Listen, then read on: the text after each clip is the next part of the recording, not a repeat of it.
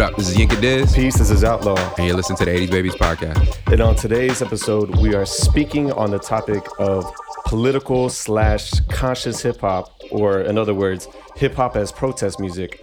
You know, obviously, we, we came about this topic because of all the political unrest that we're seeing right now. Yep. And um, the question arose should we look upon our hip hop stars to speak on these issues and should they speak on it with, through their music? Right. So hopefully by the end of this episode, we will, I don't know, kind of address that question. Um, but we're going to start basically by going back through through the roots of hip hop, see its trajectory through through the 80s, through the 90s, 2000s, see what artists are doing now, and then we're just going to be talking about that hip hop medium, using it to speak on the speak on a lot of these social issues. And today we are joined by a very special guest, Panama Jackson from Very Smart Brothas. Welcome back to the show, Panama.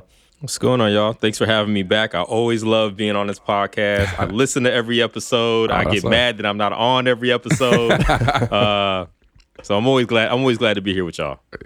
It's always great having you, bro. You you you the third 80s baby. Appreciate Essentially, that. yeah, but bet- between you and Carlos, but uh, Panama definitely gets shouted out on this episode. I feel like it's it's like every other Pretty episode much every out Panama. episode, yeah. And I always, I always appreciate it. Usually, what happens too is it, it's not even about something that was said on this podcast. It's usually about some conversation that we're having off mic that Uh. we remember and that we bring it up because it all of a sudden becomes relevant to something that we're talking about. Facts. So, You also post a lot of really good um, articles like on on Facebook. It's almost like aspirational for me because you you do a really good job of like curating a conversation. So like you'll you know you, you may take like the, the the better bit out of uh, you know an article that you'll post on Very Smart Brothas, and you know just kind of post that as the status, and then it just erupts into a whole separate thread of conversation. So a lot of times that's what we're talking about as well. Yeah, I love it when that happens. all right. So, I mean, obviously, uh, the best place to start, I would say, would be you know the early '80s. I want to say it's 1982. Grandmaster Flash and the Furious Five come out with the message. Right. Um, and this is basically highlights Melle Mel, right? Mm-hmm. And in my opinion, I actually think that this is not only one of the best songs in hip hop history, but probably the most important. Because I think from, you know, if you look at where hip hop starts in the 70s, um, it's heavily tied with disco, right? Um, they, they talk about in the, at that in the Netflix show. But um, I think that the message started to use, I guess, the, the poetry of that hip hop can provide um, to actually start talk about like what's going on in the neighborhoods. And you have this song here that's got a great bounce to it. It's a great club record, but it's also talking about some real shit that they're seeing every single day. And from from my opinion, and I think what other hip hop scholars would agree, is that that probably starts the trend of hip hop at least being able to be more than just a party hey you know let's get up in the in the disco and, and dance and, and break dance and stuff. It's also starting to get to like hey let's actually talk about some real shit. Um, and you start to see more artists take that platform and go that direction with their music. For sure, I think you know the social commentary element, you know, kind of was birthed out of this record. Um, there was obviously also a lot going on, you know, just from a local politics perspective in New York, and you know, I feel like, like you said, hip hop was kind of birthed out of this this disco genre that was like, oh hey guys, let's you know have fun and party, and this was more along the lines of like. Yo, there's abandoned buildings, there's broken glass everywhere. This is what our neighborhood Right. really looks like due to all the things that are going on. So, Yeah. sure. yeah, I, I mean, I obviously it's probably the most important hip hop song. I don't love it. I never have, which is I know probably somewhat blasphemous. I've never liked Nah, this record all that good. much, though I can love it so appreciate it for exactly what it is and respect how it. You know, it was a sea change moment for hip hop. Right. uh, mm-hmm. and it one that hasn't hasn't necessarily ever left. Right, it mm-hmm. created this mm-hmm. spirit of hip hop of that whole ghetto reporter, Right. the hood reporter vibe, and it was a wake up call.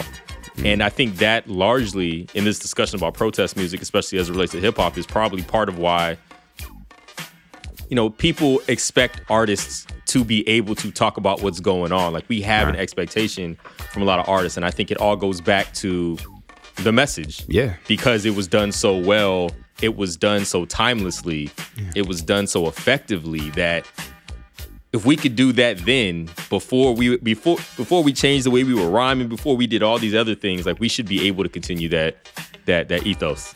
right? And the platform is so much bigger now, right? You know, um, we talked It's a a platform bit, now. right? Like it's an actual platform we, now. we talked a little bit about you know and this is this is tangential but we talked a little bit about about lebron right and and, and how well lebron uses his platform um and i made the comment that lebron doesn't have that platform without mike right so michael jordan gets gets crucified for the fact that he's not you know vocal and outspoken but at the same time you know that platform for an athlete to have that level of of you know influence comes from a, a Michael Jordan who's safe enough that he's given all these platforms all the way throughout the years so that you can have a LeBron who says, okay, now I got this platform.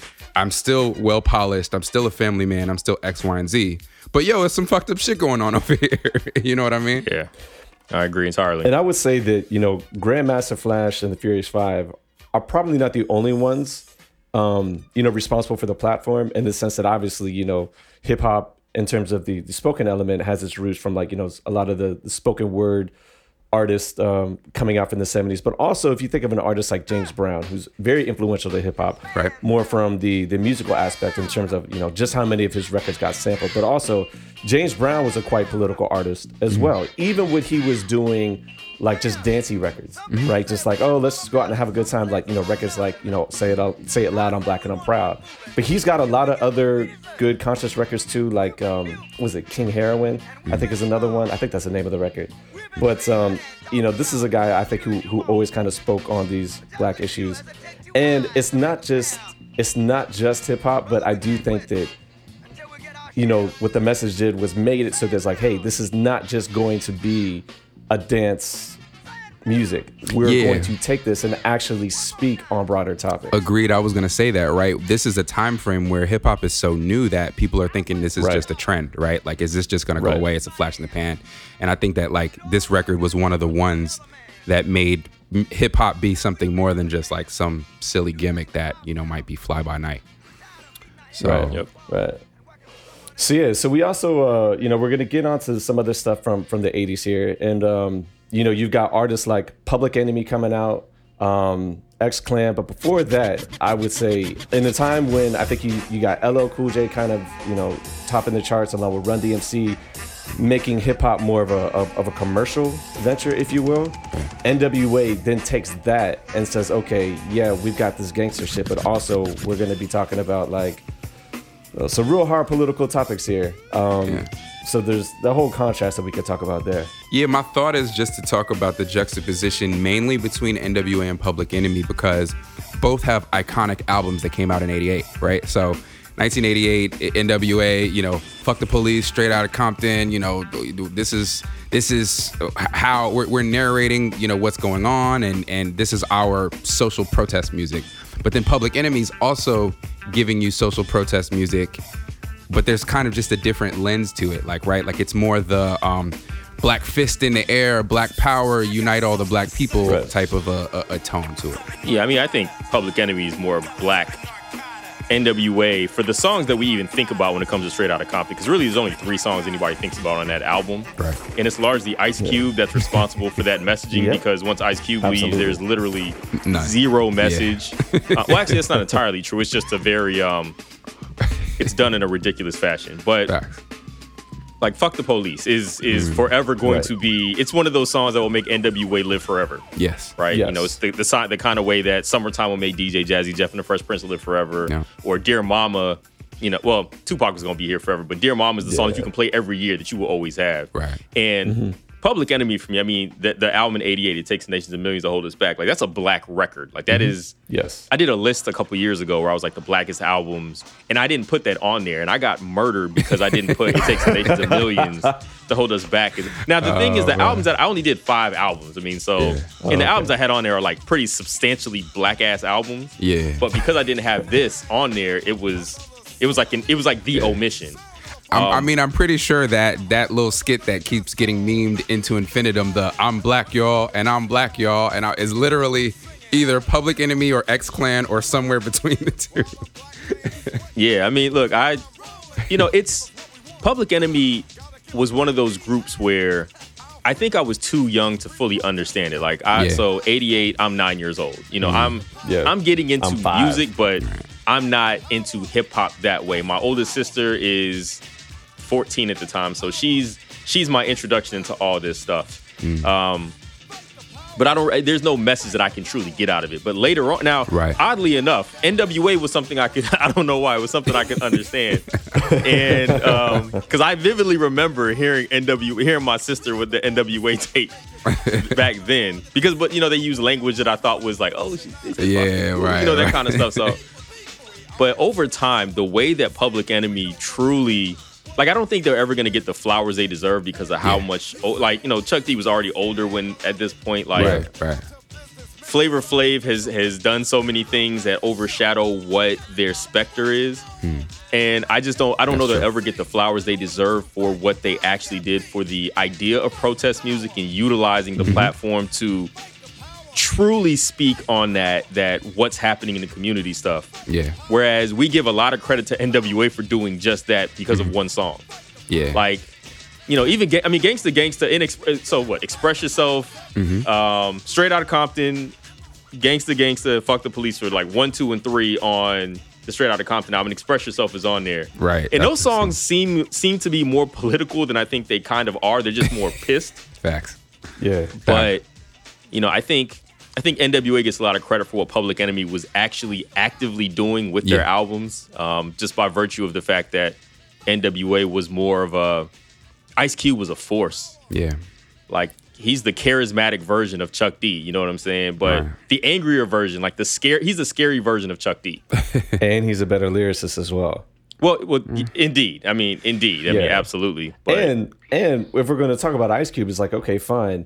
Maybe NWA as the entity doesn't deserve as much credit as maybe you know Ice Cube. But look at what Ice Cube does with his next Right. three projects, right? Oh hell yeah! One of the greatest trilogies of all time. I don't care what nobody says. America's Most No, Wanted, Death you. Certificate, um, The Predator. I mean, he literally set the stage for the riots, and that shit still applies today. Like, Yeah. you can Yeah. play "Tear This Motherfucker Up" right now, and it still is applicable. Like, almost Right. all of that music has a very relevant like standing in where we are today in the in the way that we view uh, police relations, in the way that we view white black relations. Um, it's actually fascinating. I mean, he, you know, Ice Cube is one who does get his flowers, but I don't think he gets the right Yes. flowers. You know what I mean? But it's I mean, You know, he's, I- he's about I- to get him all over again with his his newfound resurgence on, on Twitter. I don't know if you've seen. Uh, yeah, he you know. pissing people off Nah, though. haven't I seen this mean, yet. So oh, yeah, he's- apparently, he- yeah, he's pissing a lot of people off. But uh, Which people is he pissing off? A lot of people. Uh, so I mean, okay, so he's he's. I knew it was gonna get there, but he you know he had a lot of different uh, you know tweets uh, that were that were having to do with like basically this is the bullshit that's been going on for years. You know, Right. we've been telling y'all about the police, we've been telling y'all about X, Y, and Z. But people were saying, how long do y'all think it's gonna be before he tweets something that's perceived as anti-Semitic? And of course, it's happened already. So uh, Right.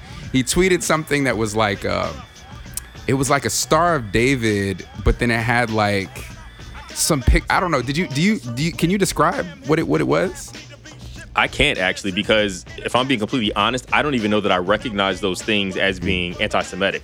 Yeah, it was like, like, there a were things I wasn't familiar enough that I could not even tell just off immediate recognition. Like it Yeah. took Marc Lamont Hill and people explaining why those things were what they are Yeah. for me to be like, oh shit, I had no idea. yeah. It was like a Star of David, but then like three dimensional. And then the, the there was a square in the middle of the Star of David that was like I don't know the police and stuff like that. And he was just I don't know making some sort of a deeper point. Uh, maybe that these industries are owned by by Jewish people. I don't know. I don't know if it was supposed to be an Illuminati symbol. I personally didn't get it either. But he pissed a lot of people off, and it was like it was like you, you knew it was coming because right because first you know he starts tweeting and then people are like did ice cube get hacked? And then he comes on and he's like fuck y'all. Nah i ain't get hacked. This is me. And i was like uh-oh he's about to say some shit that's gonna piss somebody off. Yeah, I mean, Ice Cube has never been one to you know shy away from expressing himself. And you talk about him getting his flowers. I mean, mm. it's not just because of the music; it's also because of, in my opinion, I think he was a great interview um, Yeah. in terms of just with his directness um, Yeah. and the fact that he could, you know, he was researched at least well researched enough on his issues to support his opinions when Yeah. he wanted to express them. And then of course you also have the fact that he became maybe not a movie star, but a movie star enough, a recognizable face enough.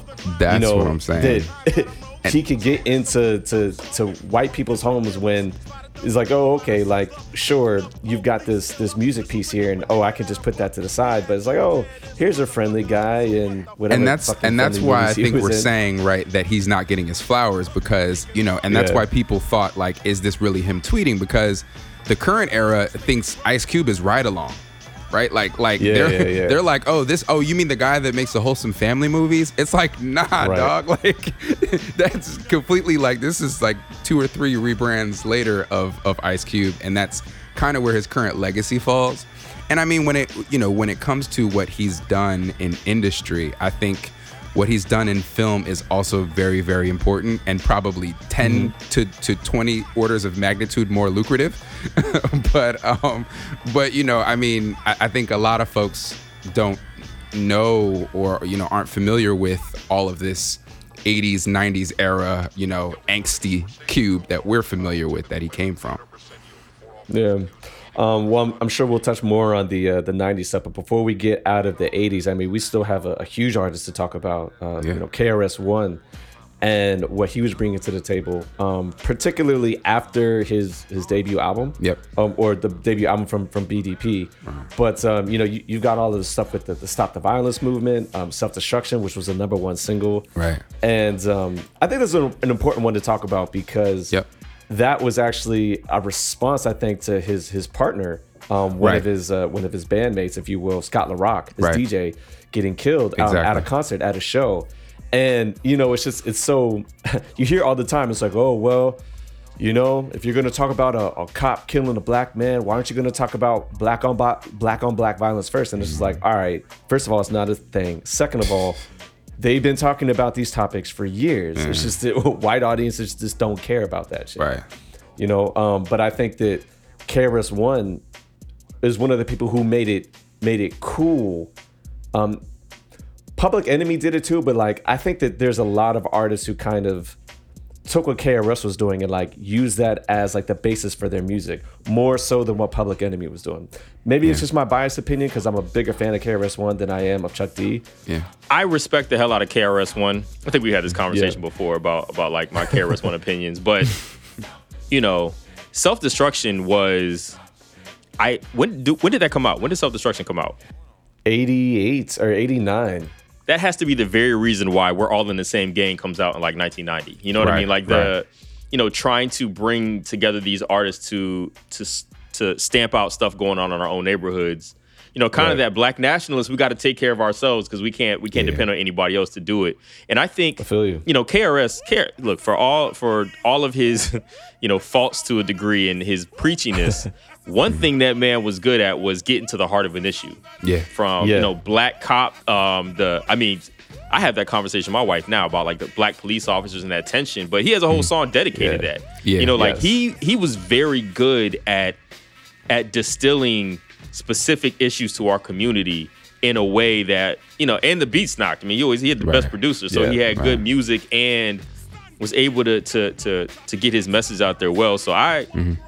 When it comes to that kind of music and those kind of discussions, like KRS One is always somebody that comes to the forefront of my mind as you need to hear a rec- you want to hear a record about what was happening in the black community in the 80s and 90s. yeah KRS One is your guy. You know, he's, very direct. Absolutely the guy. And I think uh, one of the differences, right, when you talk about like the public enemies and the X clans, and then you you juxtapose that with with you know what what KRS was doing was he was a street oriented artist, you know. So like he's holding guns on on on the covers of his albums, you know what I'm saying? Like Yeah. and he's speaking very directly of, about what's happening in the street. And I think you know, I think the way I think Public Enemies kind of spoke a little bit more from a, you know, these are the things that are happening in our community in general, whereas I think KRS almost spoke more in a fir- from a first person perspective, um, in my opinion, than than a lot of Public Enemy records. And you talk about the music and his ability to make good music or music that knocked, if you will.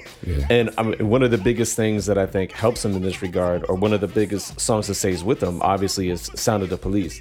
You know, that's a mm. record that, depending on the DJ, like you could you could put that song on now, not the whole thing, but you could you know put that hook on, and people will will bounce to it because it can still go. Whereas like "Fight the Power," if you put that on, people are like, all right, cool, but like no one's like still gonna bump to it.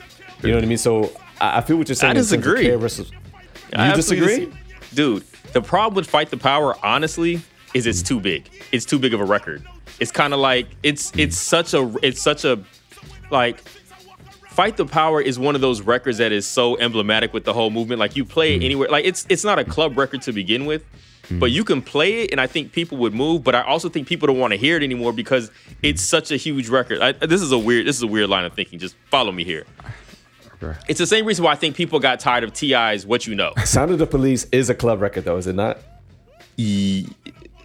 Whoop, whoop. Yeah, I well, think- it's, it's got that knock. Yeah, I don't So know if it's a club think- record, but it knocks. I think "Fight the Power" sounds more dated than than um than Yes. "Sound of the Police" does. That's probably Personally. true. Yeah, That's pro- that's probably true. That's probably true. I can see that. yeah.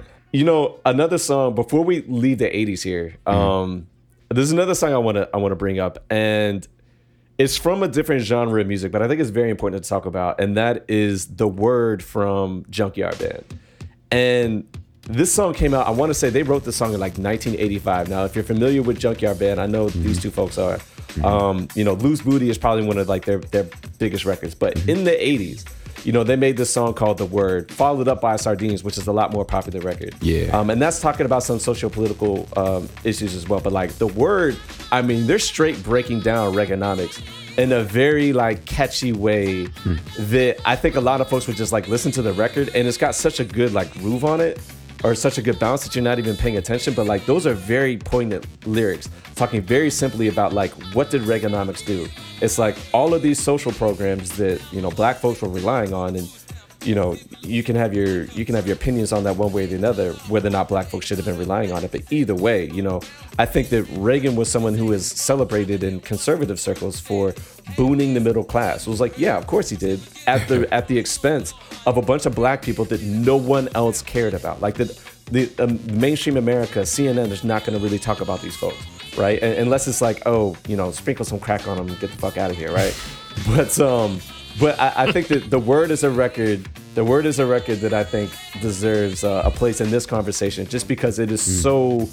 It's like a I don't know. It's just like a very like good song. Like take the lyrics out of it, and it's still like a good record. But just the lyrics are very very you know direct, speaking to the issues um, of exactly what Reagan did to you know a lot of these um, a lot of these uh, black communities. So I just wanted to highlight that real quick before we move on from the 80s because I think we're probably going to transition to the 90s a little bit here. Yeah, I'm not. I wasn't familiar with this record, and I wonder if folks that are from outside of DC are familiar or were familiar with the record. So, look, this was a Def Jam project. You know, um, they had they had the word and sardines on Def Jam, and sardines I think is a record that a lot of people know. That's the one sardines, Uh-huh. hey, and pork and beans. I mean, they're singing that in um, in uh, Sister. Act too. Yeah, just like everyone knows sardines, but the word is probably a lesser known record. But either way, because of that, I still want to highlight that.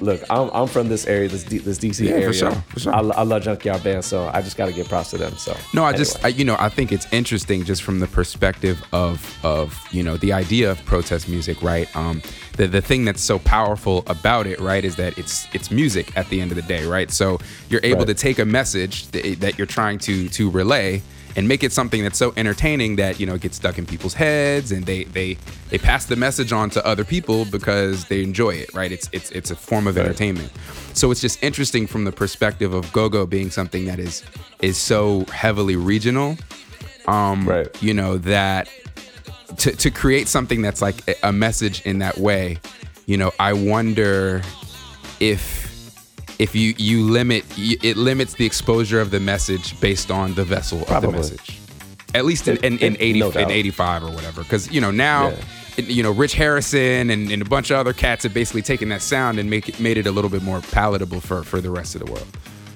Right.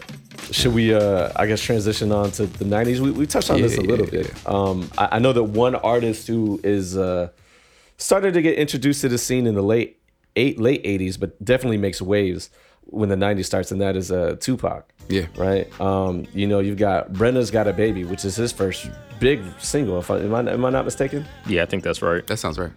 As a solo artist, yeah, Yeah, yeah, As a exactly. solo as a artist, solo yeah. artist yeah yeah and uh you know that's it's a really big record especially when you i don't know if you believe what how they depict it in the movie that's one that got a lot of pushback from the label right um because it's a it's a it's a deep and dark and tragic subject matter but he's like no this is something that we have to talk about Yeah. um and I think that that kind of paves the way for the rest of his career in terms of like, all right, he's gonna talk about the thug life shit, um, the hardcore, you know, uh, bitches and whatever shit. Mm. But he's also got these real topics that he can, you know, bring out anytime he wants to. Um, and I think this is a really big one.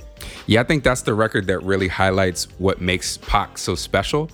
Um, and I don't remember who this interview was that I read, but I read an interview by um, I think it might have been an actor from from that time frame who was um, on the set when of you know some of these early movies that Pac was was was working on, and he was talking about um, the story from Brenda's Got a Baby and how like they were filming and some news story came up about this woman who, who Yeah, put her yeah, her baby in the trash can. And and he was he was like really taken by it. And then you know he was talking about the next time he saw Pac after they fi- finished filming or whatever this record about the baby in the trash can became the you know one of the biggest records on, on radio. Um so you know it's just crazy how folks that have that level of talent you know can see something like that and just fixate on it enough to create something that you know is art from you know this terrible thing that's happened in life. Yeah, I mean that's one of those things that is why Tupac is impressive as an artist, and why I think so many people probably put him in their greatest Yeah. artist of all time. Um, I think, and I, you know, it's some people debate if he's one, of, if he's like a goat because I know lyrically people question whether he was like the best te- like rapper, right but in terms of impact and what he was able to do, like you, as much trash as you want to talk about Pac and the things he did, you can always fall back to songs like this. Like he had, he had a heart. He cared. He did use his platform to amplify issues that he thought mattered. Yep. I mean, he was the artist who shot a cop. You know what I'm Mm, saying? Because you know, like he was, he's the he's the guy who was willing to die on the sword that he created himself. You know what I mean? Like he was Yeah. that artist, Yeah. and he never shied away from this type of music on any of his albums. Even though, even the even from All Eyez on Me to, Yeah. you know, the Don Illuminati, like all of his albums. Me Against the World is a very political album, and it has a Yeah. lot of songs that are very specifically Yep. about instances of struggle in the black community. And it's amazing that because he was so I mean, we we forget that Tupac was like 25 when he died, you know, Right, like so right. Brenda's got a baby 20, comes out when he's 20. right? You know, he Yeah. um Yeah. was he well, he, he was Not- born in 71. He died in 96. So he was 25. He had just turned Yeah. 25. Oh, okay, okay. You know, okay. so uh, he, 26 um, for biggie I thought yeah, it was 24 for because Biggie. No, it was it was younger for Biggie because Biggie was Oh, born it in was like 24 that's right it was like 24 that. and Yeah, 25 yeah, yeah, yeah. All Yeah, right. like and Tupac's that's so birthday is in a couple days young. now. I think it's, I think June 16th.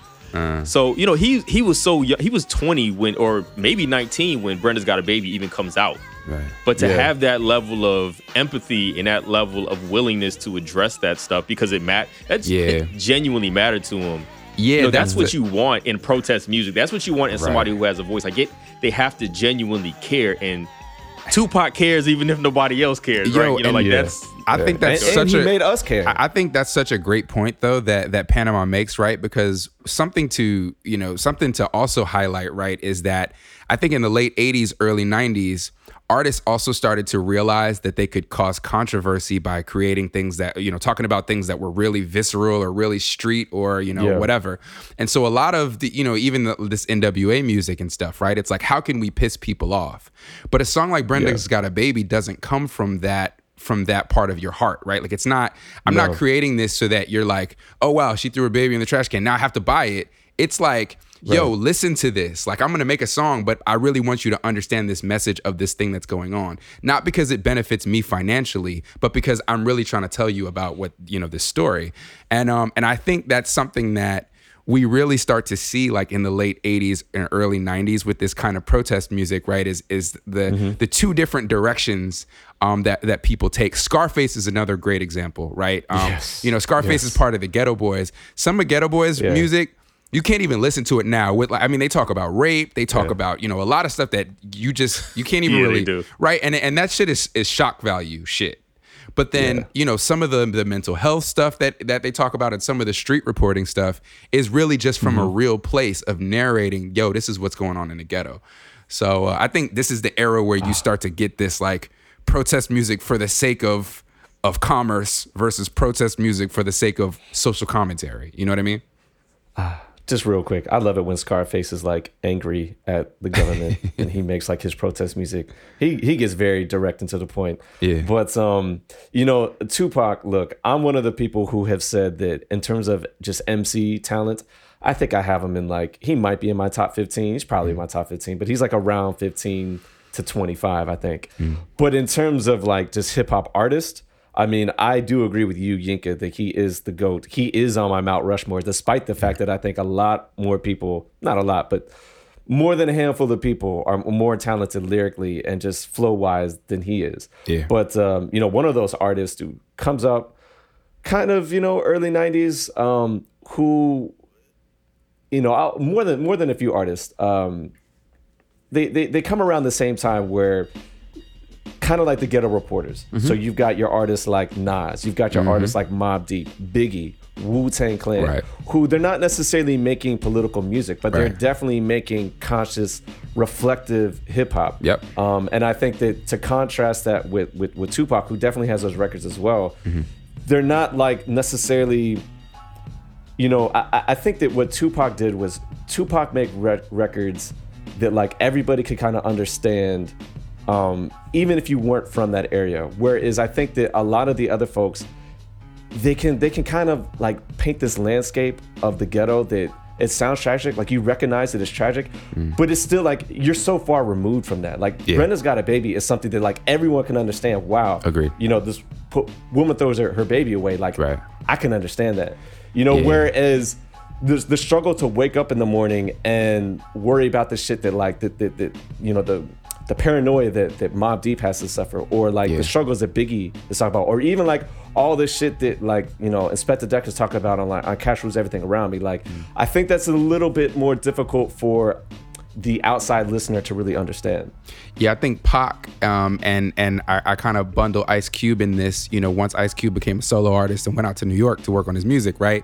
They started to create music that was social commentary, but from you know what I'll call like an Anytown USA type of social commentary, right? Where it was like Yeah. when you listen to like a lot of Mobb Deep and like a lot of Nas records, they talk about Giuliani by name. You know what I'm saying? They they mention their projects. They talk about stuff that is very it very it feels very regional right like it's like Mm-hmm. these are the problems that are happening specific to my neighborhood um, and the way my neighborhood is laid out and i feel like Pac kind of narrated stories in a way that it could have been in your town regardless of what town you're in right Yeah, I think part of that is because Pac was from everywhere. Right, You know what I mean? true. Like he's true. from New York, Yeah. but then he's in Baltimore. that's true then Yeah, he's in California, LA. but he's not like directly Yeah. in Oakland at first. He's in Marin City. Yeah. You know, he's and he's pissed off everywhere he goes, right? So he, you know, it's like Yeah. he sees and, and I think this is kind of why um probably why Cube also has this same type of um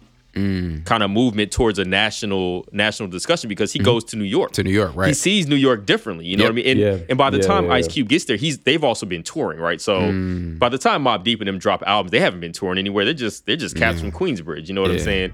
Cube has already been around the nation at the point where America's Most Wanted comes out. So he's seen that, you know, um, who was it? Uh, DJ Quik. Mm-hmm. Just Like Compton. Mhm. Yeah. He has a whole song about how everywhere is just the same. Like all the Right. same problems we have here that I think Right. are happening here are happening in San Antonio, are happening in Denver. They're Right. happening, you know, they're in Oakland. They're happening in all these places. Yeah. And I think that's where Pac comes from in his in his his lyrics because he's somebody who has experienced struggle. He's watched police brutality. He's he's had pain. Mm-hmm. He's had, you know, the the the drug issues, um, familial and just you know externally. Yeah. and he comes from a Panther background. So he's literally a, a like a, a crock pot of the nation's issues. Yeah. And I think that makes it so that it's me against the world. It's not just, you know, LA stuff. I, I feel like he he went hyper LA by the time he gets out, you know, he gets out of jail. That was Right, that was right. for Suge and them. Yeah. So But- so this is a good time to kind of to pivot this way. So what do y'all think about cuz this is that you know the era where this really becomes popular, gangster rap as as protest music. I think it's a tricky subject because on on one hand you can clearly see that it is protest music or it's definitely conscious music. Um, there is that social commentary. They are talking about you know an environment which you know uh, you could argue that the government created that environment for them. You could argue that police help perpetuate that environment. That they have you know the powers that be have no incentive to Im- help improve an environment that they you know help create um, and so from that perspective yeah it could definitely be uh, protest music i do think though that the flip side of that argument is a legitimate one as well when you have folks who are celebrating issues just for own personal gain um, I mean, I'm I'm of the opinion that when you know he's one of the greatest hip hop artists of all time, easily the most successful one. You know, Jay Z in his early music, I don't think he gave a damn about the the political commentary. Yet, on some records, he he touches on these things, but I think for the most part, I think he was celebrating something for his personal personal gain, personal benefit. That's just what that's just what I took from it. Whereas, let's say let's let's flip that with with Biggie, and yes, Puff comes in and Puff makes Biggie somehow gives Biggie sex appeal, right? The most unsexy man ever makes him gives him sex He's appeal. Responsible for Heavy that, D, right? so you knew he could do it. Right, right, right. But uh, it's true. But um, you know, you look at, and we talked about this before on the Ready to Die episode. But you look at what like Biggie's mind frame when he's recording the first half of Ready to Die. So records like right. literally like Ready to Die. Right. And Biggie's like, look, this is what I feel. Mm-hmm. This is what is going on in my life. I'm fucking stressed. I have to get this shit out. This is what I know. Mm-hmm. And I don't think it's necessarily about celebrating something for, for a personal gain. It's like, yeah, he did want to be a hardcore artist, and he was probably one of the most hardcore artists you ever hear on a mic. Um, you know, it's definitely in that conversation. But ah, I, I don't know. I, I think that there is definitely a case to be made that there are aspects of gangster rap where they're just doing it for, I don't know, just to get juice, just to get just to, just for the appeal of it. And I think that there's there's other arguments to be can that can be made that like no gangster rap definitely does have a place in the political protest spectrum. So to play devil's advocate though, right? Um, and first of all, I'm, I'm not okay with using Biggie as the example because I don't consider Biggie gangster rap, but that's fine. If we, if we use that example, right, Okay. ready to die. Well, he's do we he's definitely hardcore, but okay. right? But do we do we even know Biggie if if not for for Juicy and for uh, Big Poppa and for all of these other records that you're talking about that were clearly made No. for for commercial No. you know consumption, We right? don't. So you know with the the whole idea of you know putting the the the sugar in the medicine, right? Like if if you know gangster rap is um you know protest music, and we've we've talked about you know the the how protest music is beneficial, right? Because it gets the it gets the message out there with something that's an enjoyable piece of entertainment. Then they still have to do something to get the message out there, right? So you know to play devil's advocate, you know, is it okay for them to get the message out there by you know making shit that's more controversial or or celebratory of of fucked up shit, right? To to push the message out there for for more ears. So I gotta jump in here and ask a very important question that we haven't actually mentioned once. Right. What is protest music? Because It's a good question. that kind of determines it. So I, I've been chewing that thought for a while because Right. in some Yeah. ways I think a lot of hip hop, by virtue of its existence, is protest right. music. Right. Right. Yeah. Like hip hop as the the way that it happens, the Mm. do it yourself ethos, the the put two things that don't go together together right. right. and make a way out Yeah. is a form of protest. Like That's it's you we- we're doing more with less and you can't even stop this. This is how much we this is this Right. is this is what we're able to now I don't think that's Right. this I don't think and we'll get to that when we get to like the the 2000s. I don't think that's the case now. Mm-hmm. Because hip hop is just the language of music at this point right, right. largely. But back then, I almost think even even in the most ignorant of cases. So if we're gonna take you know NWA's "Niggas for Life," one of the most beautifully produced mu- albums ever, with the worst content almost ever on record. You know what I mean? Like as a full body of work, it's one of the most ignorant pieces of music ever. Facts. Facts. But in some of that music, there are actual political mess. There's political mess. Dude, they have whole things about not drinking and driving. There's skits about not drinking and driving. Now it's done ignorantly, but it's done. So, you know, it's. Yeah. I always wonder what we mean by protest music because even you know uh, you were talking about Biggie. Like, Right. is that pro? Is is any of without it without black music just being without hip hop especially being protest music is Yeah. any of Biggie's music really about the struggle so much about as his struggle Mm. and his life in his Brooklyn streets and the blocks that he comes up on and what he's Right. thinking. Right. I mean, if anything, I almost think Biggie and to more of an extent Mobb Deep, that's more mental health discussions than it Right. is. Yeah. Um, you know, that that's more of the, I the, the PTSD of growing up black in America, and which is a form of protest though. We're we're Yeah. creating Yeah. music to illustrate this. So I guess that's Yeah. for me, that's the question that looms over all this. That's real. I would argue very specifically that Biggie is not protest music. Uh, if we're if we're using you know your kind of definition, I would say that he does have conscious records, but I don't think it would be like a protest song like say "Fuck the Police" or um, "Sound of the Police." Yeah. Rather, like I, no, he does not, or "Fight the Power." Like he does not have those types of records. Absolutely not. But I feel like for, from from the more existential, you know, way of looking at it, which it it sounds like is is kind of where Panama's coming from. Like black existence in some way is is is protest, right? So like even just being a black person that can create music to some degree is protest, right? Like Especially at that time. They shut down all the all the music programs in all the schools right? We didn't have access to to, to instruments etc people figured out how to use samplers and create you know create beats that they used as the as the landscapes to make the music. So mm-hmm. even by virtue hip-hop is just protest music from the perspective of us not even having access to create music at the time. So i mean i, I feel you and I, and I agree from that perspective. But i think maybe you know we should kind of try to try to define the the the bit of intentional protest music that we're talking about. here. Right. That's which is ultimately my question. Like, what are we talking about specifically? Because Yeah. Biggie, I would I would almost never in any instance put Biggie in a protest music category.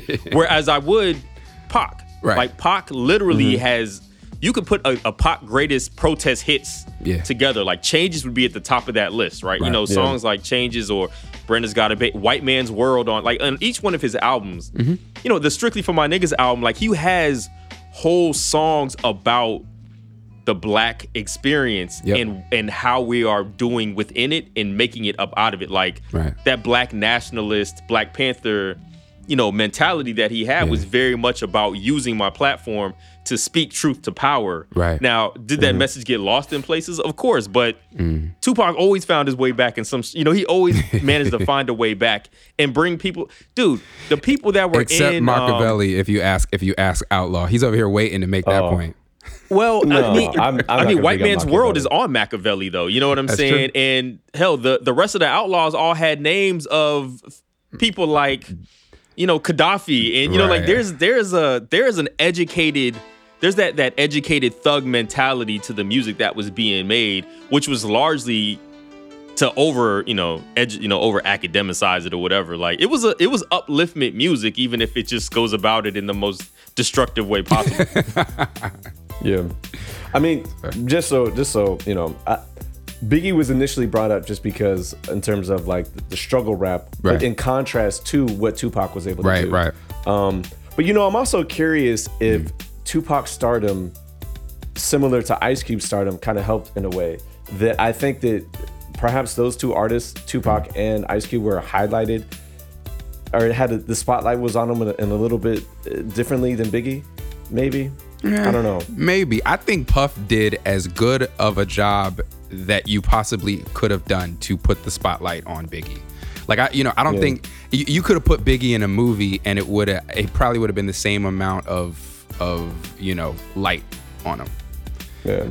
I feel like Pac had the type of, of personality and talent Yeah. that I mean that that razor spotlight that was on him was going to be on him regardless of whether you know the Hughes brothers or whoever put him in a movie or not like that that was Yeah. just him It's more it's more when, not if, with Yeah. Tupac, where it is I think a, a yeah. Yeah, but I am curious though. So when you talk about gangster music, right? Do you want to go back and revisit that topic Mm-hmm. Sure. in terms of is gangster music protest? So you're saying Biggie isn't gangster music. So who from the East Coast would be gangster music? Is that Mobb Deep? Cool So- G rap. Kool G Rap for sure Oh yeah, no, that's true. Yeah, I mean, you know, I think like Schoolly D, you know, um, uh, you know, uh, the, the, that PSK stuff, you know, like he was like literally calling out his gang in his his main record. Okay. So I mean, there, there's East Coast cats that I think are, fall in the gangster rap, uh, you know, conversation Absolutely. for sure. Okay. Because I, I think I would argue that there are many of an outsider who, if they're thinking about hip hop from the protest perspective or from the gangster music perspective, would absolutely put Biggie in a gangster music category. But it's whatever. That's cool. So, you know, after we have the unfortunate, untimely deaths of uh, Tupac and Biggie, um, do, do you think any music around that time surrounding their their deaths was at all uh, protest or political in nature, or no? Because I do think that there's definitely a void in hip hop when when you know we lose both of those artists, and of course we've addressed that ad nauseum on this podcast. Yeah. But um, you know, there's a very clear protest oriented music in the late 90s that we're going to get to but i'm just curious about this period between 96 and like 98 if there's any protest music or political hip-hop music that we could highlight Yeah, I'd probably put like think. I mean, I think of like Outkast, for instance, on. Um, i was thinking about Aquemini. them Like songs like yeah, you know, I, yeah i was definitely thinking about Aquemini, yeah Yeah. yeah, like they the, the music on that album touched on a lot of things that be considered like even even uh gangster shit. Like like you know like those Yeah. songs are about perception and how America how America views and how we as a community view the individuals participating Yeah. in in the art form and stuff like that. You know the the Right. the infamous line. You know. Uh, Damn, I can't even believe I'm forgetting what songs. You know, is every nigga with gold? Is every, is every nigga with gold for the cause? Is every nigga with dreads for the cause? No, so don't get caught up in uh, appearance. It's on Aquemini. yeah. It's Outkast Aquemini, another black experience. You know, like those discussions are ones that we need to have internally mm-hmm. for how, you know, and I think that that is also the way America is looking at mm-hmm. blackness too. Yeah. You know, mm-hmm. so I think I even think prior there- I to think it to. Aquemini, more overtly, you know, Goodie Mob, right? Like that whole Soul Yep. Food album Okay. is overtly political, right? Um, Yes, absolutely. And, they didn't necessarily get the same platform that Outkast did, but I think a lot of what we got after Soul Food was in some way a little bit influenced by the fact that Goodie Mob was giving us that that real like that, you know? And you know, so so Soul Food comes out before. I think that Soul Food is like '95. I think when Soul Food drops, Yeah. either '95 or early '96. Right. Still Standing comes out. I know. I know. Still Standing Yep. came out when I was in. I think my sophomore year in college. Uh-huh. And that you know, look, Goodie Mob is they're political rappers. Yes. They are 100 percent like they're the dude. They're the hood dudes who were mad but paid attention. Like you can't make, um, you know, uh, thought process. You can't make cell therapy, especially Right. without being aware of what's going on and Yeah. seeing how and seeing how the world is kind of rigged against you. Like these are the guys reading "Behold the Pale Horse," you know what I'm saying, and then talking about it while drinking 40s. You know what I'm saying? Like they're, you know, though that's that's them. Yeah. And I don't. I always I always feel like like Goodie Mob never really gets Mm. gets lumped into those cat because they were very Ever. regional. Like they were very yeah. regional in Atlanta and in the South specifically. Um, until Still Standing comes out. Yeah. Um, but you know they're they're that they're that group. I think one of them, it might have been Khujo. Um, I saw an interview with who who basically said that they were the political arm of Outkast and the Dungeon Absolutely. Family. I, I firmly believe that. So I, I would say Um, them for sure. And then I was gonna also say um, the beginnings of the the Rawkus movement start in the in the late Well, nineties, right? So Before before that, before we talk about Rawkus, I think another important group to highlight. Roots, Illadelph Half Life. Ah. I think maybe perhaps not necessarily a protest music, Mm. but definitely you know a lot of the social commentary, and I think that that kind of sound helps pave the way for the Rawkus movement. Helps Yeah. pave the way for an artist like Common, um, who isn't on Rawkus, but he kind of gets lumped into that category. You know, Common, Talib Kweli, Mos Def, obviously Dead Prez Mm-hmm. coming a little bit later. But I think that you know the Roots kind of did that for for the East Coast a little bit. Hmm. Um, you know, uh, especially after the Do You Want More album, but Mm-hmm. definitely the Illadelph Half Life. You know, before Things Fall Apart, which uh, real quick on Things Fall Apart, that is a, an, an astonishingly apolitical album. it's it's it's got an incredible name. It's got incredible album artwork. But what they're talking about on the right, album they- is pretty a lot of rapping about rapping on that album for sure. A lot of rapping about rapping on that album. I've talked about that ad nauseum on this podcast. Go back and listen to it for yourself. If you think that Roots Things Fall Apart is a political record, from the music, you are absolutely mistaken. They talk, they have a few songs here and there, but for the most part, it's it's it's not that. But um, but yeah, but, but You're gonna get you know, shots for it, but it's just a fact. whatever. Nah, it's true. Go back and listen to it, and, and No, I'll that's- wait. that's facts. I'll wait. Yeah. So, but but look, but look, I do still help think that you know, especially Black Thought. I mean, look, you mm. you know, Black Thought is a is a political figure. I think when it comes to you, you know the hip hop, he definitely mm. has that in his arsenal, mm. and I think that he does help pave the way for an artist like you know Mos Def. And even though Common was doing it independently of Black Thought, you know. Just a lot of that sound. even just the video to what they do, right? Like, while it is commentary within our community saying, yo, don't do that silly ass shit, like that's coonery right there. um, Right. You know, it's still definitely like political and, um, you know, social commentary, I guess, just in, in, a, in an inner, inner reflective type of way. Yeah, yeah, not for sure. But uh, you know, I think the the biggest name here um, for the late '90s sound, and you talk about Rawkus, and you talk about like these these this category of MC. I mean, is obviously Mos Def. Right. You know, um, and his project Black on Both Sides. Yeah. I'm not gonna say it's the most political protest album. I, I think it's the best one. I can't, you know, and look, it's it's my it's one of my favorite albums. Period, regardless of genre. It's in my top five of Yeah. albums. So it, very near and dear to me. I'm, I'm biased, but I think that that entire record is is a form of protest, especially if we're going to Yeah. use, you know, Panama's um, definition of protest. You know, absolutely. Yeah, I mean it's a it's a direct protest album. I, I actually Yeah. feel like it's like directly like protest protest album, and I agree it's, it's probably the best one It, just it's, as an actual project. it's a protest Yeah. album in the way of like a Fela Kuti album or like a, a Yeah. Bob Marley album, right? Like it's like you have Chase Those Crazy Baldheads on the record with Three Little Birds, and you know, so these are records that he's really talking about something, but then they're, they're also just beautiful pieces of, of music, you know. So you could listen to Black on Both Sides end to end and enjoy it and barely even realize you've listened to a protest album, and that's what's so amazing about it, right? Uh, absolutely, and it's the album for me that I think that if you talk about all of the other, you know, political hip hop music or protest hip hop music that came beforehand, and I think if you took all those artists and then you know you give them you give them black on both sides however many years after the fact and like yes this is what we were trying to do. Like this is like this is a, a project that i think they would be absolute like the you know the ice cubes of the world the the Melle Mel's of the mm-hmm. world the the chuck d's of the world like mm-hmm. KRS ones like i think the black on both sides album is the album that they're like yes absolutely like this is it. Like this is a dream come true it's, for us. It's interesting, right? Though, because when you think though about Mos Def in general as a, as a as a protest artist and his music as protest music, he doesn't sound angry like the other people we've talked about, right? So pretty much everything before, besides like the Roots, um, and even the Roots to some degree, right? Black Thought on certain records, he sounds he sounds angry. But like Mos sounds like he's just kind of telling you, like you know, like mathematics, for example, right? Like he's just he's just telling you the facts. He's like, look, like this is the shit that's going on. Period.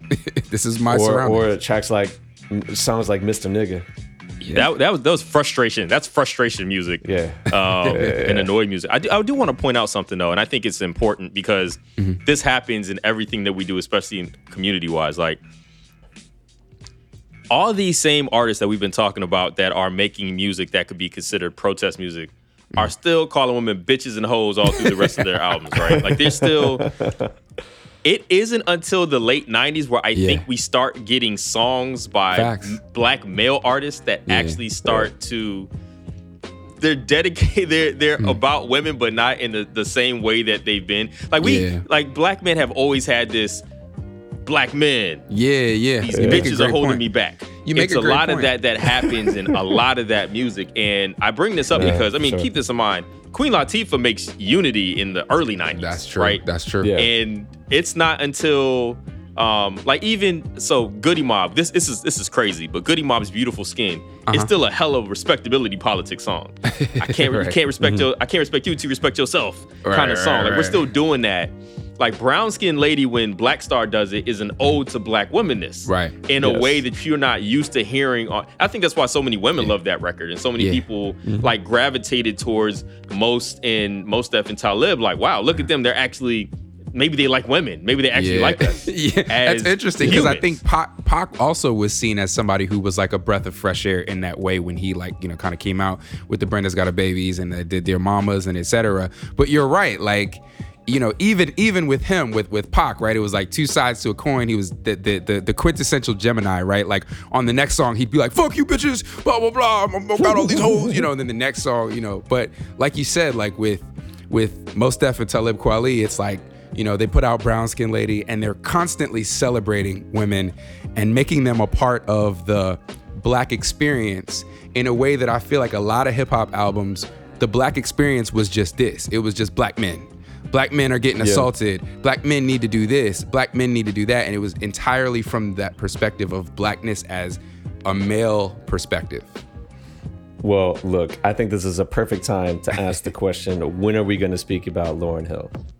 You know, and I, and I, I feel like I have to ask that because obviously we've done the episode on Lauryn Hill, Yeah. Uh-huh. Miseducation on Lauryn Hill, which some people have depicted this as a Hotep album. I don't hear it, but I mean Panama. I, I'd love to get your thoughts on where you where you think Lauryn Hill lies in the hip hop political You trying to set my man up for failure? The interview. Oh, there's no setup here.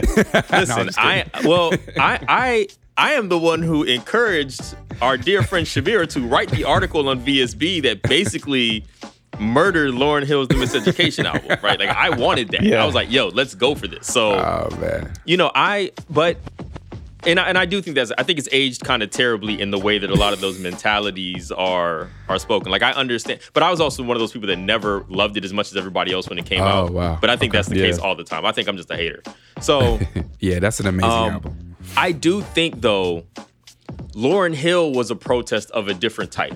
Like the mm, way that mm-hmm. Lauryn Hill exploded, especially in, in presenting herself as a as as a version of hip hop that women could latch onto because it uh-huh. spoke to Yeah. them, Yeah. uh, for them, Yep. and in a way that allowed them to be seen. Mm-hmm.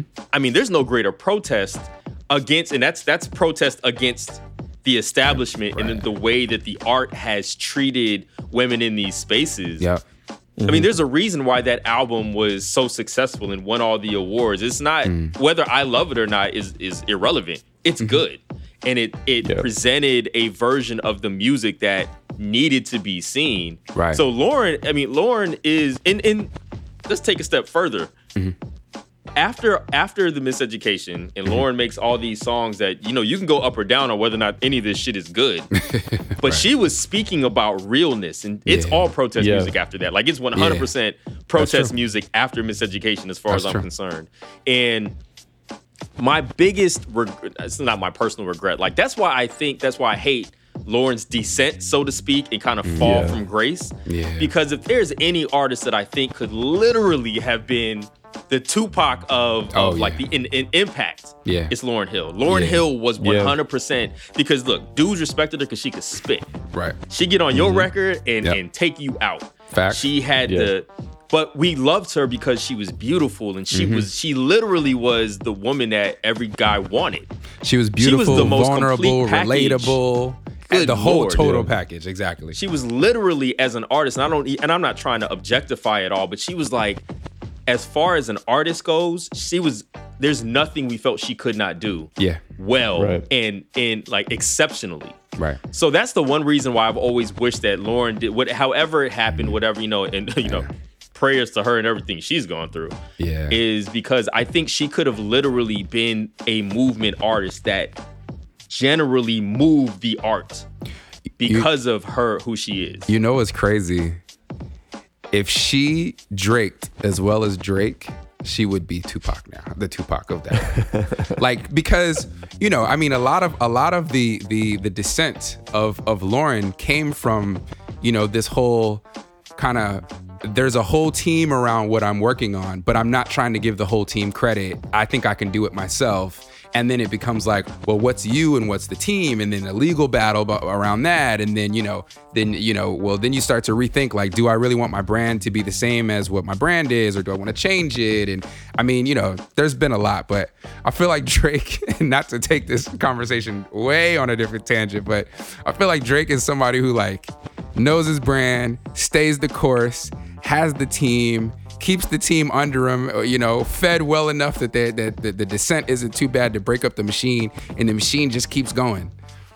So Yeah. You know, if I one thing I you know I think gets lost in that, and maybe it doesn't get lost, maybe it's just part of the story with her is can you imagine the amount of pressure she's under to be I mean, Yeah, Pot yeah. cracked under that pressure. Let- Let's be real. Yeah. You know, like like Pot cracked under it. Um Biggie probably didn't crack as much because maybe he had a better group of people around him helping him. Uh, But it, you know, it seems like maybe he was a little more independent in thought with some of that. Like Yeah, he didn't feel like I- he had I to be that's what it everything to all people. But Pac's Pac pressure wasn't was everything different, to all though. people. It, it, it was. I mean, it was self inflicted. Don't get me wrong, but I also think that, you know, Pac really was an everyman type of artist, Mm-hmm. and he was also extremely impressionable. So you know, he was always seemed to be looking for a big brother or somebody else to kind of like be that. And I think that's where you know the the Suge thing comes in. Lauryn was on an island. Yeah. Lauryn had Yeah. far surpassed expectations that anybody had.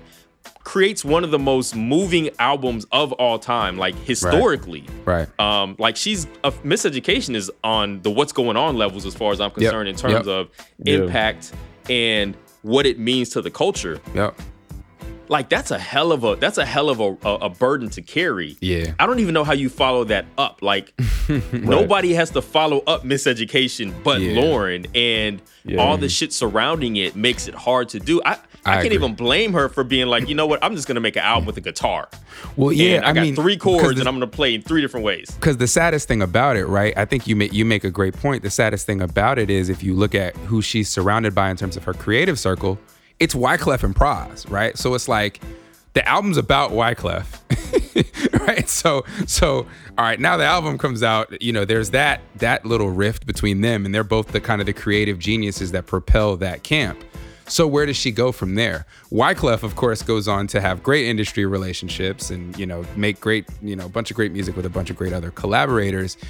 Lauryn argues with her collaborators, and you know it kind of fizzles out after that. So Yeah. I just I, I always wish that she could yeah, I wish we could see what the other side of because in terms of like protest because of like what we're speaking about, yeah, I genuinely think that's her wavelength. Yeah. I genuinely believe she has that Bob Marley Yep. like ethos, that Yeah. Fela ethos that Yep. I the way that I think, the way that I move is about the culture and Yep. moving the culture and creating the art that is about the culture. agreed. And that's the kind of protest stuff I was talking about. Like, is this black music as protest music? And I think she was that just by Yeah. virtue of her existence and what that existence impacts. Yep.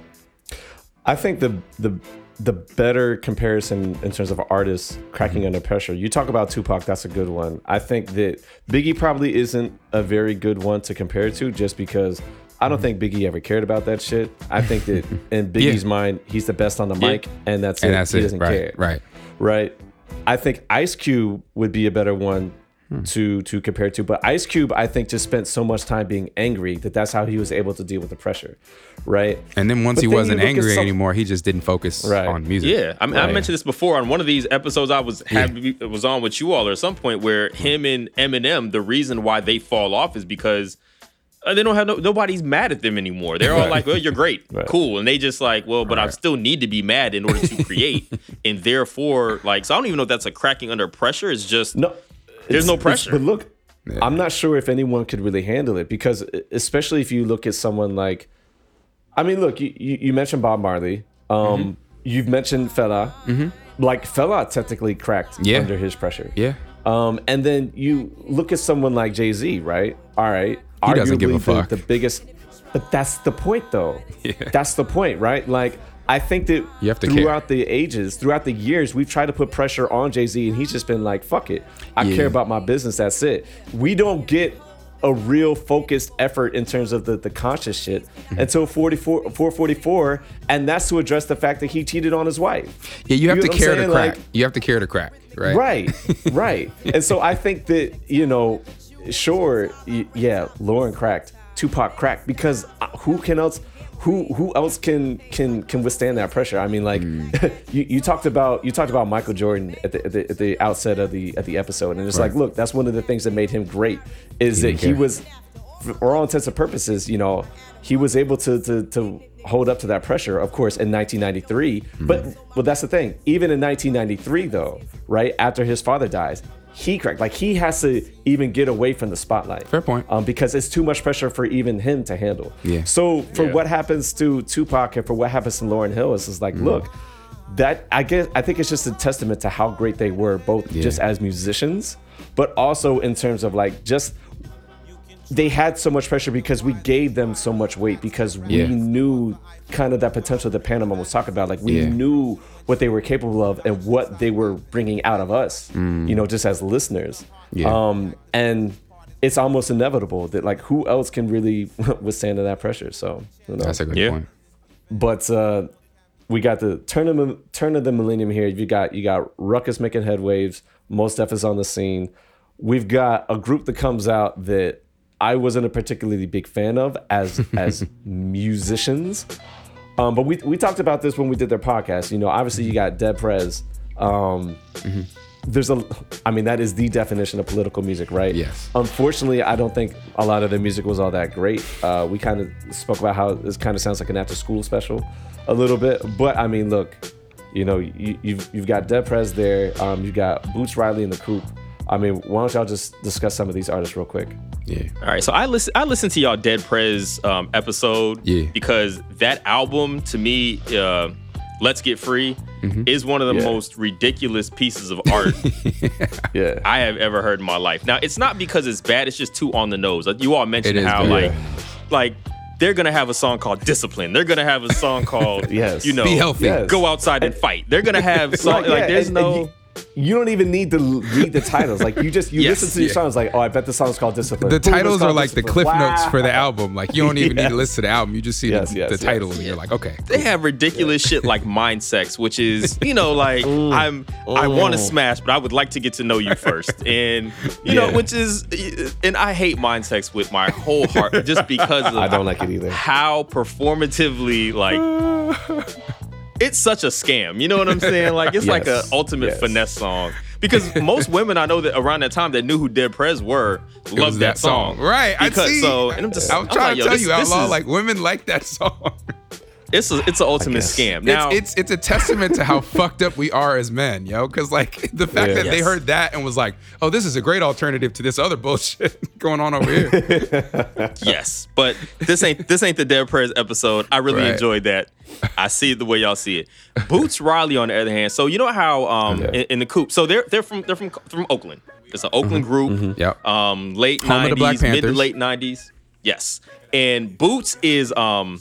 Most people know him now, if you know him at all, because Right. he is the writer and director of "Sorry to Bother You." Um, Yes. The main I know character- him as a writer director. I'm much less familiar with the music. yeah.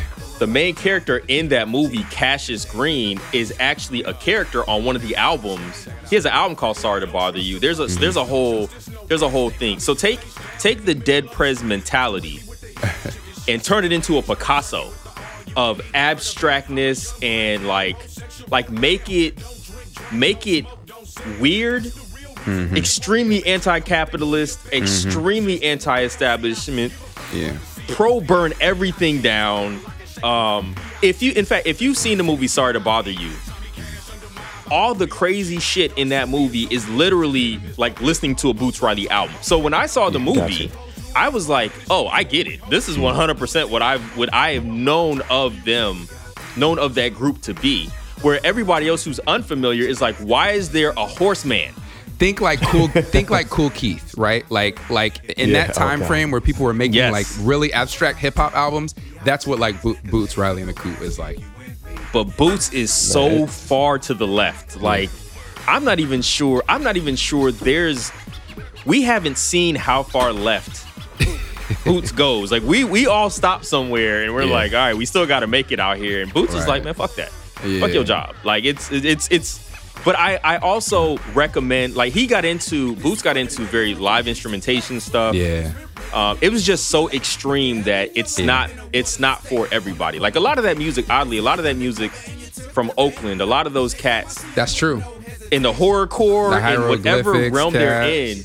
Yeah, they're very, you know, it's they're so out there with their stuff that it appeals to a very small fan base of rabid fans. Yes, and so that that's that's a great a great, a great segue because like right, so Outlaw and I went to to UVA right, which is in Charlottesville, which is a very interesting you know blend of people. Um, and I feel like there were some rabid Boots Riley and the Coup fans in, in Charlottesville just because, you know, like you said, like it's it's kind of a very abstract brand of of, of protest music, right? And so, you know, these are some of the these are some of the, the the themes, you know, that really either really resonate with you when you're in college or don't, right? So you're gonna find like rabid fans in like a college that would love this kind of music. Um, and that's actually the reason why I brought it up. Yeah, I mean, I I can't even tell you to go listen to this stuff because I can see it being a turnoff almost immediately for a lot of people. Yeah. But if you are young, angry, anti-capitalist, anti-establishment, you know, um, there there's that there's that scene in Sorry. to- Have both of you seen Sorry to Bother You? I haven't seen it. I have. Okay, so there's a I've scene in. Yeah, if you haven't seen it by now, you, I'm, I Yeah, imagine at some Nah. point maybe you will. But Spoil there's a ahead. scene in that movie where Tessa Thompson is doing the art, like she's doing, Yeah. She's doing a poem, but their people are throwing like Throwing shit it out looks like yeah. blood and all kind of stuff. Like that's literally. I was like, oh yeah, this is 100% Boots. I interviewed him actually. I I got asked to um, interview him at a screening of the movie, Mm-hmm. which was very fortuitous for the company that asked me to do it because I'm familiar with him and I get it. Right. I don't know if they 100% knew that, but I showed up with my Oakland A's hat on. Like, so he was good with me. He was like, oh, you, he's like, oh, so you familiar with my music? I'm like, bro, Right. I'm 90s hip hop head. Like, I, I know, I know the coup. I know your music. he was like, all right, we can talk then. So he was talking to me like he was legitimately like, all right, so That's you know, you up. familiar. So it, it was ended up being a good convo because I've I've seen some interviews with him that go way left because people are like, what the fuck? Yeah. is happening and he's like you just you don't you not you don't get it um hard to digest though even as somebody who gets it it was very hard to digest but definitely protest music of the left the most left order that you can be in um I but I also get why the fan base is not because he's still making albums. I think he- Yeah. he, put out an album in probably 2017, 18. I Oh, mean, wow. there's albums out there Yeah. recent. And to bring it to to bring it back to to Dead Prez before we before we jump, um, I I really I th- thought it was was this was an interesting place to make the tangent that you know um, Chappelle right obviously is is is very very political in nature his show, and I feel like he you know really tried to use his platform to elevate you know both Common and Black Star who we who we've already mentioned and Dead Prez by making their song his com- that song he comes out to every episode. Um, I feel like he, you know, gave them a platform that elevated their music um, and and kind of helped with them as protest music. Well, and not just the show, but also he put them Yeah. on the The, block, party. Yep. Yeah. Yeah. And you know, I, I talk some shit about Dead Prez, but truthfully, like I respect the hell out of what they were trying to do. Like as human beings, as men, I have the Yes. utmost respect for Oh, like absolutely. where they're going and what they were trying to accomplish and Yeah. you know what they probably accomplished for some people. You know what I mean? Like it just Yes. for some people Yeah.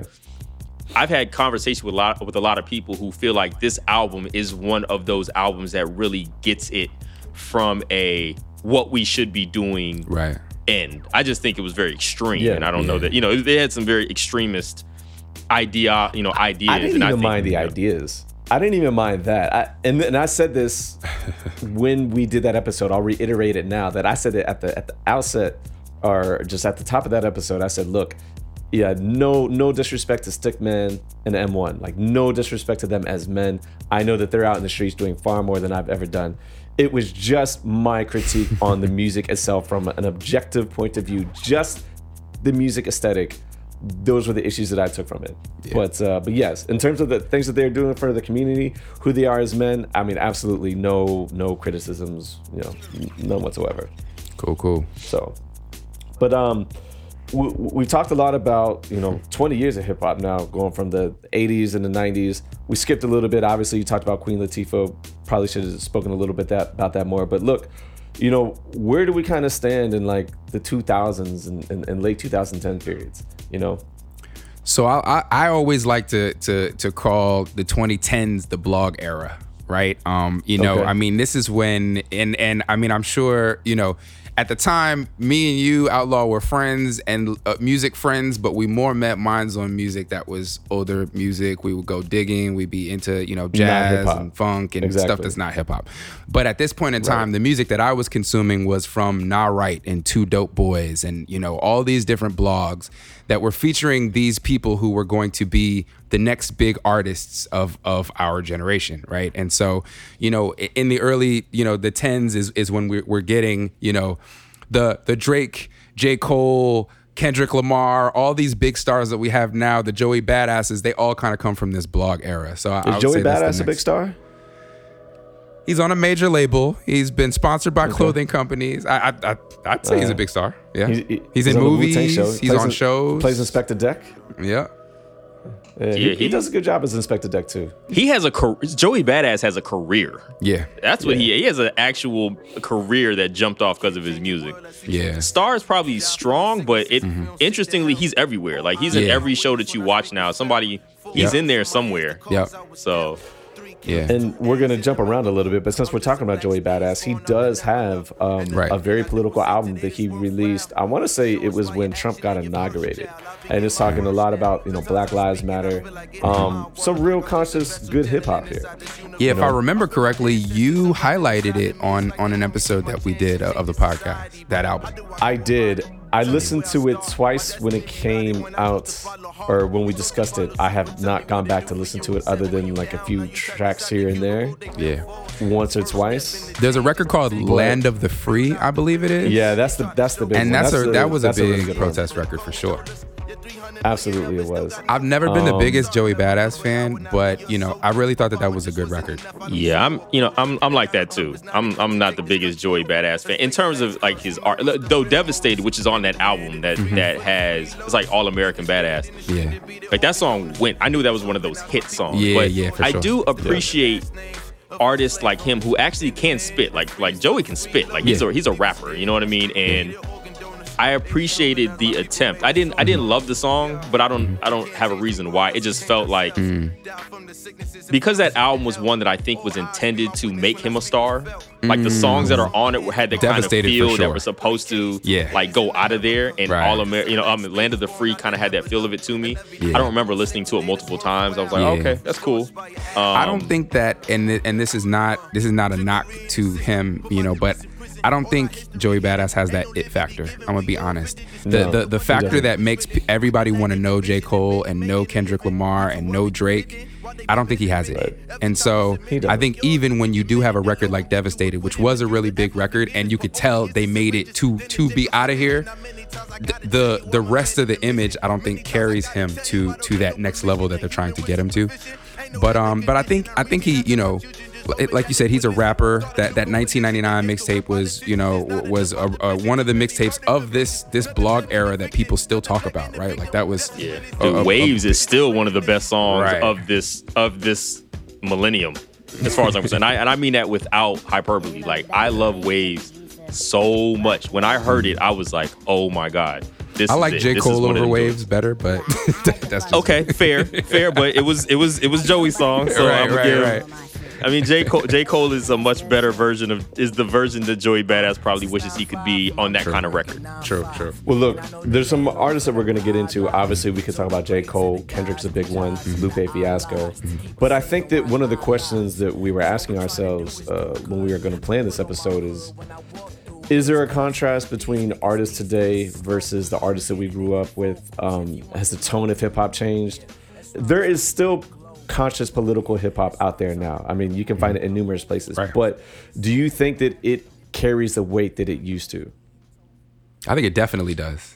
Um, and Okay. and I think I think you know, "All Right" by Kendrick Lamar is the perfect example, right? Like that song Mm-hmm. almost became when the Ferguson protests happened and Black Lives Matter really Yeah. became a national thing. The "All Right" was like the song you were gonna hear at every at every joint. You you you'd see it in news broadcasts. Like it became the song that narrated the movement, almost in a way of like, "Say it loud, I'm black and I'm proud." You know what I'm saying? So, So I think here- there's room for that. Here's my question though. Okay. Here's my question, and I want to get Panama's response on this as well. But aside from All Right, in fact, aside from any Kendrick Lamar record, do you think that we as a hip hop community have songs that stick with us, carry the equivalent weight of political records of the past? So, for example, songs like "Sound, uh, Sound of the Police," "Fuck the Police," "Fight the Power." With the exception of songs from Kendrick Lamar, do we have any records that, that still do that, like that on the same level, or no? I think w- that what we've done is is uh, and and sorry, this is going to be a longer answer than it should be. We've we've segmented or niched audiences in a way that is that is positive from the perspective of of artists that are coming up, right? To where Mm-hmm. you know you can make something that really really impacts ten thousand people or hundred thousand people, Yeah. and those people you know really get it. But because of the fact that the the music industry isn't streamlined in the same way, because Exactly. everybody has access to everything everybody has some small piece of the world that they really love. And so I think very few things that are political in nature permeate the the social wave at that level to where it becomes a moment for everybody because it- you know you it, it's difficult to get that platform. So typically when you do get that platform and i criticize drake for this all the time sorry drake i still think you're a good artist but you know what you get at that level is mayonnaise. You know what you get uh, Yeah. at that level is something that that doesn't piss enough people off and so it's it's universal enough that everybody can hold on to it right and by It's- then it's not you strip right by then you stripped all the teeth from whatever that art is so that everybody can consume it Yeah, I also think you know part of the part of the struggle there is, you know, All Right wasn't made to be the song of Right. the movement. It Right. ended up being the song of the movement. It Right. was a song that timing helped, and all of a sudden Yeah. it became uh, synonymous with it. Right. You know, um, Fight the Power was for the movie. It was for Do the Right Thing, Right, which right, Mm-hmm. was a landmark. You know, a landmark day in Brooklyn Mm-hmm. art piece that just went out of there. You know what I mean? Like, I mean, Mm-hmm. think about this. Before Malcolm X, how many people would have Sam Cooke's "A Change Gonna Come" as like one of the top, you know, protest records of all time? I think the movie elevated that in such a way, and and that song was meant to be that, but that movie exposed it to a whole new group of people who Right. probably never, who probably weren't familiar with it in that way, and now Yeah.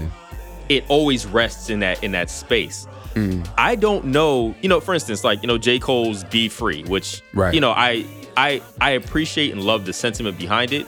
why didn't he put that If- out I don't know, but because i feel like it could have been bigger It it maybe, and I think Yeah. a lot of songs that end up sticking stick for a reason. You know, Right, right, right. Let's be real. We're we're Yeah. three hip hop heads right here. We're talking about KRS One, Yeah. a rapper who a significant number of people probably would not think of under any circumstance in Mm. terms if you start talking about rap in general right now like people Right, right. if jay people might remember um i don't know I'm, jay-z probably doesn't even have that resonance you know what i mean like it would Mm. take like kendrick lamar's all right is to be that one song because of how synonymous it fits with the movement right now so it, it is forever to be his song Mm-hmm. Yep. that whole album is insanely political yes yes Yeah. like the Pimp a Butterfly absolutely. is as political an album as we will ever look at the cover of the album. You know what I mean? Mm-hmm. Right. But All Right is the song we all know because it's the optimism.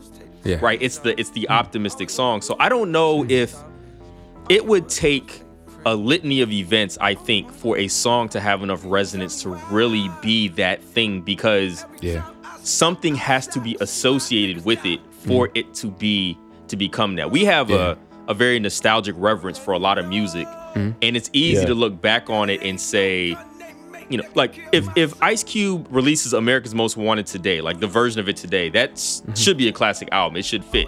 Black on Both Sides should is an album that fits this movement, you know, and Mm-hmm. it's but I don't even know if those albums would have that resonance because it'd be segmented into whoever's listening to that. You know what I mean? so here's a question do y'all consider god's plan protest music because popularity wise, it's it's kind of up there with like an all right, right? It has an optimistic tone to it. Do we consider that in this conversation? Uh, I think it's pandering, but that's me. That's all I'm gonna say. I love God's plan. Never would have thought of it in that. Yeah, those terms. I, I don't either. But it, but but but I'm, I'm I'm asking is is that from the perspective of how we view Drake as an artist? Because if Kendrick came out with God's plan, would we see it as a as a political as a political song because of the artist? Kendrick can do better than God's plan. I'm not a big fan of that song, so Yeah, I mean that, that's an interesting question because number one, I think so. Kendrick is in that space. He's kind of in that D'Angelo recluse space, as far as I'm concerned, right? Right, like right. The Black Messiah album was largely political, right? It was Mm-hmm. a very political album. There's like songs like the Charade. Those are those songs are like about that Yeah. life. Yep. I feel like Kendrick is somewhat in that same vein, though For much sure. more uh, accessible and you know. But he's an artist, so there's no way that Kendrick makes God's plan without it being a much more expansive yeah, type I agree. thing. You know what I mean? agree. like there would have been layers to it for sure. God, Kendrick's God's plan is how much a dollar costs. You know what I'm saying? Like it's it's it's a different, you know, it's a yeah. well developed idea and thought, Yeah. and it has stickiness to it because Right. it makes you think. Right. I don't think Drake has that in him. Hmm. to go back to the question prior, I think that both of you guys touch on the issue. First of all, like "All Right" is a dope song, independent of anything else Right. that's going on. It's just, it's a song that is stuck with us because it knocks at the club, right? Like it knocks like on any playlist, regardless. It just is, is, is dope.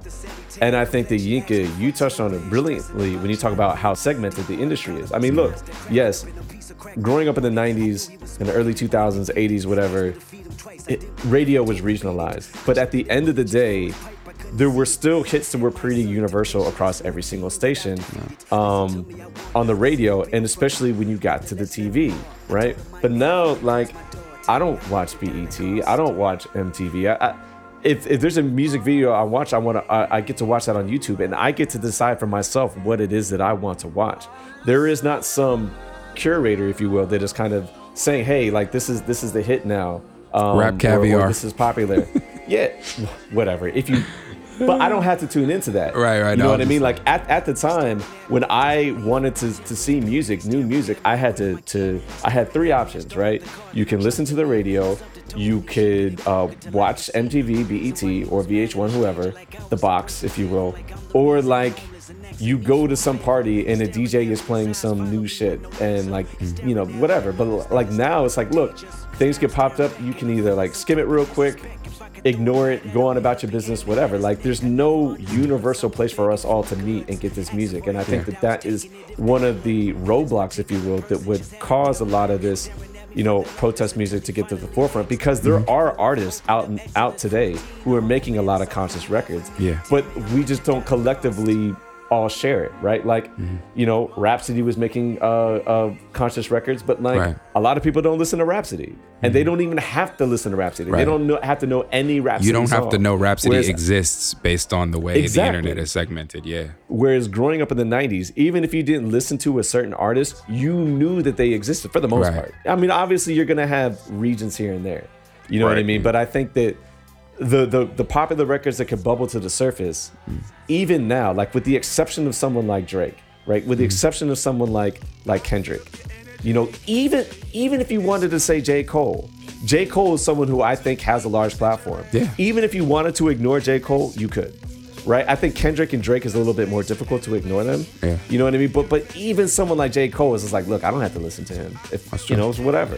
That's true. You know, and I think it's just gonna make it very, very difficult for those artists to to Well, see, to get that platform. Another crazy thing is right. The barriers of entry are also so low to be, you know, what we're calling a musician, right? Like nowadays, everybody has a platform, Yes. right? Like I can open Yes. up my smartphone and record something in notes, and and it could be on Spotify, you know, by the end of the day, right? So it's like, Yeah. It, it, because of that, there's so much noise to cut through that when you talk signal to noise ratio, you know what I'm saying? Like like the actual signal, you got to have a, a, a whole a massive machine behind you to get whatever it is that your product is into the maximum amount of homes and still have some sort of a message in it. So Yeah, I agree with that. So here's a question then. Given what we just said, um, there's a question that we wanted to ask, and that is: Is it fair to call on these artists to use what platforms they have to speak on this black plight, especially if these platforms are potentially so scattered. I mean, I think so. I, I do think as an artist. So if you if you call yourself an well, I, this okay, this is gonna fall into those what is what is hip hop kind of stuff arguments, and Right. I don't think there's any way around it. If you consider yourself an artist, by nature, you're gonna be your your environment is gonna be part of your muse. You're going to have to speak mm. on these things because great art typically comes out of some type of emotional core space, right? Mm-hmm. Like there's a lot of music I listen to, the rap caviar playlist and things like that. That's not emotional music. It's music for the moment. It's it's Right. vibe music. It's Right. I have a sound. I need to put something on top of this so we can put it out, right? Right. Um, yeah. But if you're an artist who is who cares about the culture and cares about people, it's almost impossible not to want to make something that speaks to it, even if it's not your core competency. Right. You are going to want to try just because that is what you do as an Mm-hmm. artist. You know what I mean? Um, you mentioned Rapsody, like that Eve album is great album. amazing in. Mm-hmm. terms of what it executes. You know what I'm saying? Like it's it's and that's a thought that had to come out of a, a real space for her. Like I want to highlight women and I want to highlight what we are and what we bring to the table. And the fact that you all like, why aren't we at the table? You know, the Solange is a seat at the Yeah. table. Like you get those kind of as an artist, it's impossible not to take that stuff. Mm-hmm. I am not going to expect Drake to mm-hmm. make the song for the movement. I'm just not gonna do it because he's Right. already shown me that's not what he does. Right. Um, And frankly, I'm not. You talk about apolitical. Like I don't. I can't genuinely think of a Drake take on anything that matters. You know what I mean? Like yeah. people No. ask Lil Wayne's opinion on stuff for no good reason. I don't way know why they before you even get to a Drake. You know, and and Yeah. Drake has attempted to. I mean, uh, I'm sorry, Lil Wayne has attempted to make somewhat political music before. You know, he's attempted has. it. You know, and I mean, he's, Georgia he's, Bush is a is a crazy political record. You know, Yeah, in the I mean, aftermath right. of Katrina. absolutely like he's made political songs whereas i cannot think of a single song of drake's that i think has a message worth listening to for that reason like and um Look, Yinka talked about this, um, and I think that both of you highlighted this. There was an article I want to say that you shared on your Facebook, Panama, talking about the. This was in the aftermath of Drake releasing his midnight mixtapes, whatever the yes fuck that shit. is. david dennis wrote that um, article who Yep. Right right right. And the article was basically saying like this is going to be drake's struggle to not give us any real depth in this music. Yeah. right all these other artists have have grown and they their music has reached a certain maturity and continues to mature. Drake just doesn't do that. Yeah. because he's just not that kind of guy Yeah, You I think I think though, you know, and I said this on maybe a couple episodes back, but you know, I think it is fair though for us to to call on our artists to use their platforms to highlight and elevate the voices of individuals who can be beneficial to the movement. So like I don't want to hear what Drake has to say about Black Lives Matter or whatever, I don't care.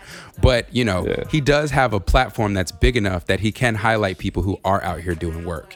If the work is, you know, we want to we want to highlight the Minnesota uh, Freedom Fund, you know, put the, tweet that link. I mean, you know, you got you got 30 million followers. You know, if, if everybody if, if 30 million people and I don't know how many millions of followers he has, but if he, if you have 30 million followers and everybody gives a dollar, then you know we got a lot of people that we can bail out. You know that are protesting right now. So I mean, I, I think those are the things that, in my opinion, I would call on these artists to do. My expectation is I don't need all y'all to put put your protest songs out. Like like I don't need that from everybody. absolutely but that is them still taking a stance though right that's not that's not them being neutral on something i think they have an obligation to that- care as an artist, you have Well, an obligation. Yeah, it, it, as, you a, as a especially in today's day and age. Like, and I, there's that whole thing. Like, you know, you I.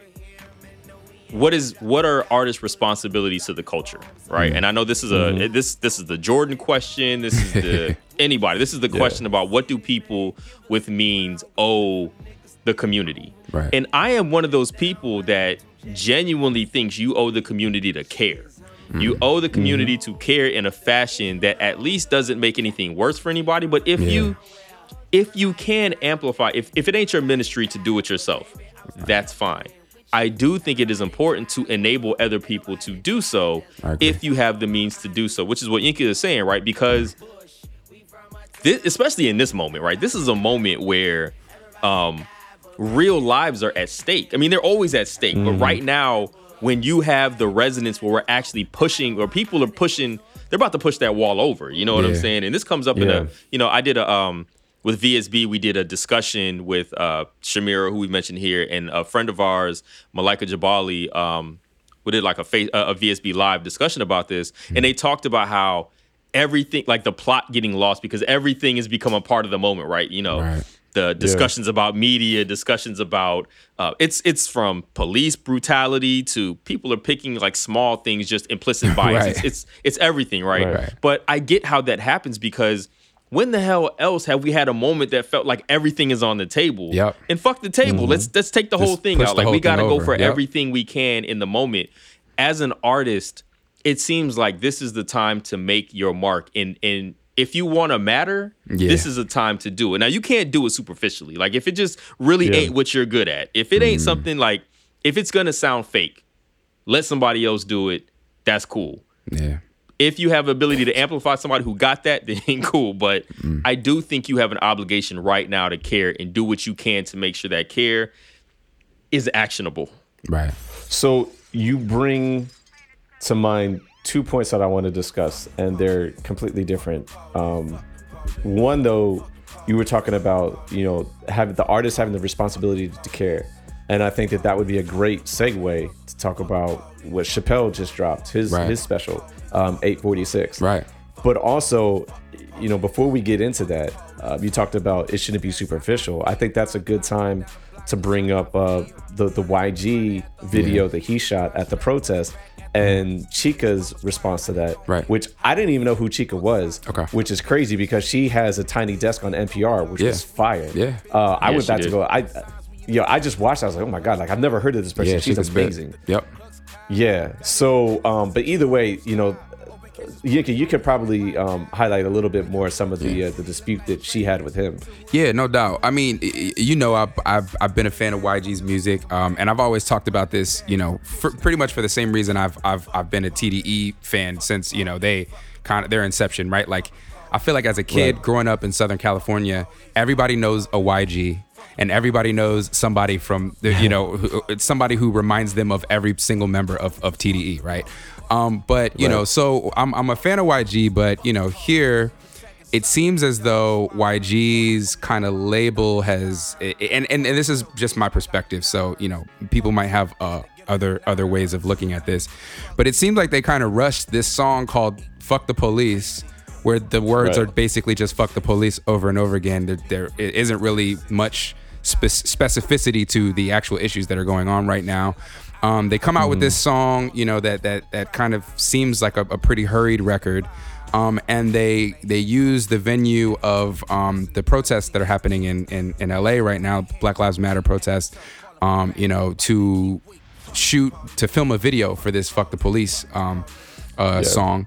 And um, so Chika kind of jumped on, you know, Twitter to express kind of her disgust that they're or they were organizing, you know, to try to get people to Yeah. come around and film this music video, and it kind of took, you know, took the attention away from what the actual p- purpose of the protest and the memorial for um, for Breonna Taylor and et cetera that that they had had organized and made it about this YG music video. Um, so I, I guess that kind of sets the stage. I don't know if either of y'all have opinions on on that. Yeah, I mean, you know, I'm not entirely familiar with all of that. I did see the song. Mm-hmm. I saw there was a video.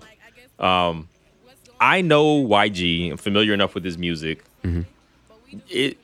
I'm not familiar enough to know if if he's the kind of artist that should be doing this. You know what I mm-hmm. mean? Like nothing that I've ever heard of him makes me think that this is the artist that that could be a movement leader. But if I'm being completely fair, neither was Ti. You know, T.I. all of a sudden turns into freaking Harry Belafonte. um, but you know, and Yeah. you know, th- no no diss to Harry Belafonte. T.I. ain't you, but you know, it's like you never know what motivates these artists, right? You never know what what Yeah. incites inside them that fire that has an impact. Now I have no idea if YG gives a shit. Like I really don't. And my my first thought is he doesn't. But I'm gonna keep it does. real I though, mean, he- because he's got the, in, the in, fuck Donald Trump. in seeing right in seeing the video, it almost looks like a carbon copy of "Fuck Donald Trump," right? So they make "Fuck Donald Trump." Right. It- it- it- obviously, him and Nipsey coming together. I think a lot Right. of the idea behind it was was Nipsey, but that's fine. They make the video. Um, they film this video in in L.A. and it becomes like basically like a riot, right? And then police come to I break it up, that. and they get all that on video. So it almost seems like they said, "Oh, let's let's make this again." Right? Like like this worked for us before, let's make this again because the song doesn't have much substance to it. And then the music video is the same thing, you know, black and white grayscale. Um, you know, filmed around, you know, like that kind of round angle going around the crowd. Like I mean, it's almost the exact same shots.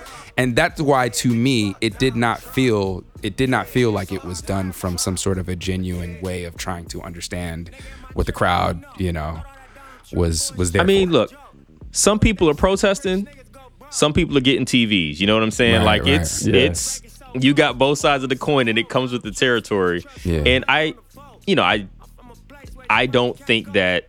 Again, for me, YG is not necessarily an artist that I would looking for for social commentary in general. right. So, right. but it it comes with the territory. It is it clout chasing? I mean, probably somewhat, but it could be. Let me just get this moment and maybe make a dope whatever. Like I don't know. I mean, hmm. I, I'm one of those people that has more of a realistic view on a lot of this stuff. Like it all Yeah. comes with the territory. Yeah. If there are going to Yeah. be protests, there's going to be some bullshit. Yeah. There's going to be some Yeah. of that stuff that comes along with it, and you gotta hmm. the the the good just outweighs the bad of it so much that you gotta you gotta live with some of that other stuff. You know, like it it makes you shake your head and be like, come on, man. But right. It doesn't detract from me from the good work that's out there being done, and I can ignore YG if I want to. That's fair. Look, you talked about folks getting ready to to push the table over. Um, did you guys see this Dave Chappelle sh- special, the 846? Yeah. I did. Yeah. That's pretty much his, I guess, his warning to folks who are not listening to what's going on. Is like, look, these folks are angry, and uh, you know, he he highlighted Chris Dorner and some of the other That was uh, crazy. military um, who, who who shot police officers. But I think he was talking about like, look, you know, things are boiling over, and uh, but I think that you know he was talking about how he's not doesn't necessarily need to use this platform. He wants the street, streets to speak for themselves. I mean, Yeah. I don't know what were some of your kind of some of your takeaways from uh, from what he had to say. my number one thing, and it's super tan- tangential, is thank you for mentioning Azealia Banks. I was wondering, I was wondering if he was gonna say something about that. That just had me That was funny. Um, but was. uh, but yeah, no, I, I, you know, I was really surprised to hear him him mention Christopher Dorner. Uh, but you know, to take Yeah. it b- back to to that event because it, it happened so long ago. Um, but yeah, I mean, you know, this is like a perfect example of like, I really don't have to do this. But yo, I'm about to use Yeah. my platform in this way. Y'all want to hear what I have to say? Okay, here's what I have to say. Even the the whole like, Right. I don't need to say shit. The streets got it. Like, you know, I was like, whoa, Yeah. okay, that's what's up. Yeah, I actually thought that was probably the most um I mean it was it was it was one of the most poignant things that he pointed out was that I'm comfortable Right. riding in the back seat on this. Yeah. The kids got Right. this. They are out there doing this. Right. Um Yeah, at the same time, it's interesting because he, you know, was critical of Don Lemon talking about celebrities need to do something, and then he's literally doing that. Right. Um, he's doing the very thing that he was criticized for not doing, or but he's Yeah. doing it, which is it's funny. I watched Don Lemon's interview about it after Don Lemon's like, "Look, Hmm. Chappelle's one of my favorite comedians. Like, you want to come talk to me about this anytime? Well, I'll be more than happy to do Right, this right. because I I'm not above reproach, and I appreciate what he brings to the table in these discussions. Yeah. I um, what I will say is that the emotion that he he displayed mm-hmm. was very Yeah. authentic and that like Yeah. I you Oh, felt yeah. it like it didn't draw me to tears but I do know some people who were like yo I like that kind of expressiveness it just mm-hmm. really hit home and I completely get that and I you know I I appreciate Chappelle for what he's done like you know he's one of those guys where I just never would have saw this when I watched Half Baked. You know what I mean? Like I just never would have. and it's not that he wasn't always political in his yeah, in his comedy and things like because he was he was in the way that that expresses how he grew up and who he was. But You trying to, say become- Robin Hood Man, Men in Tights wasn't a classic? Like, Love that movie.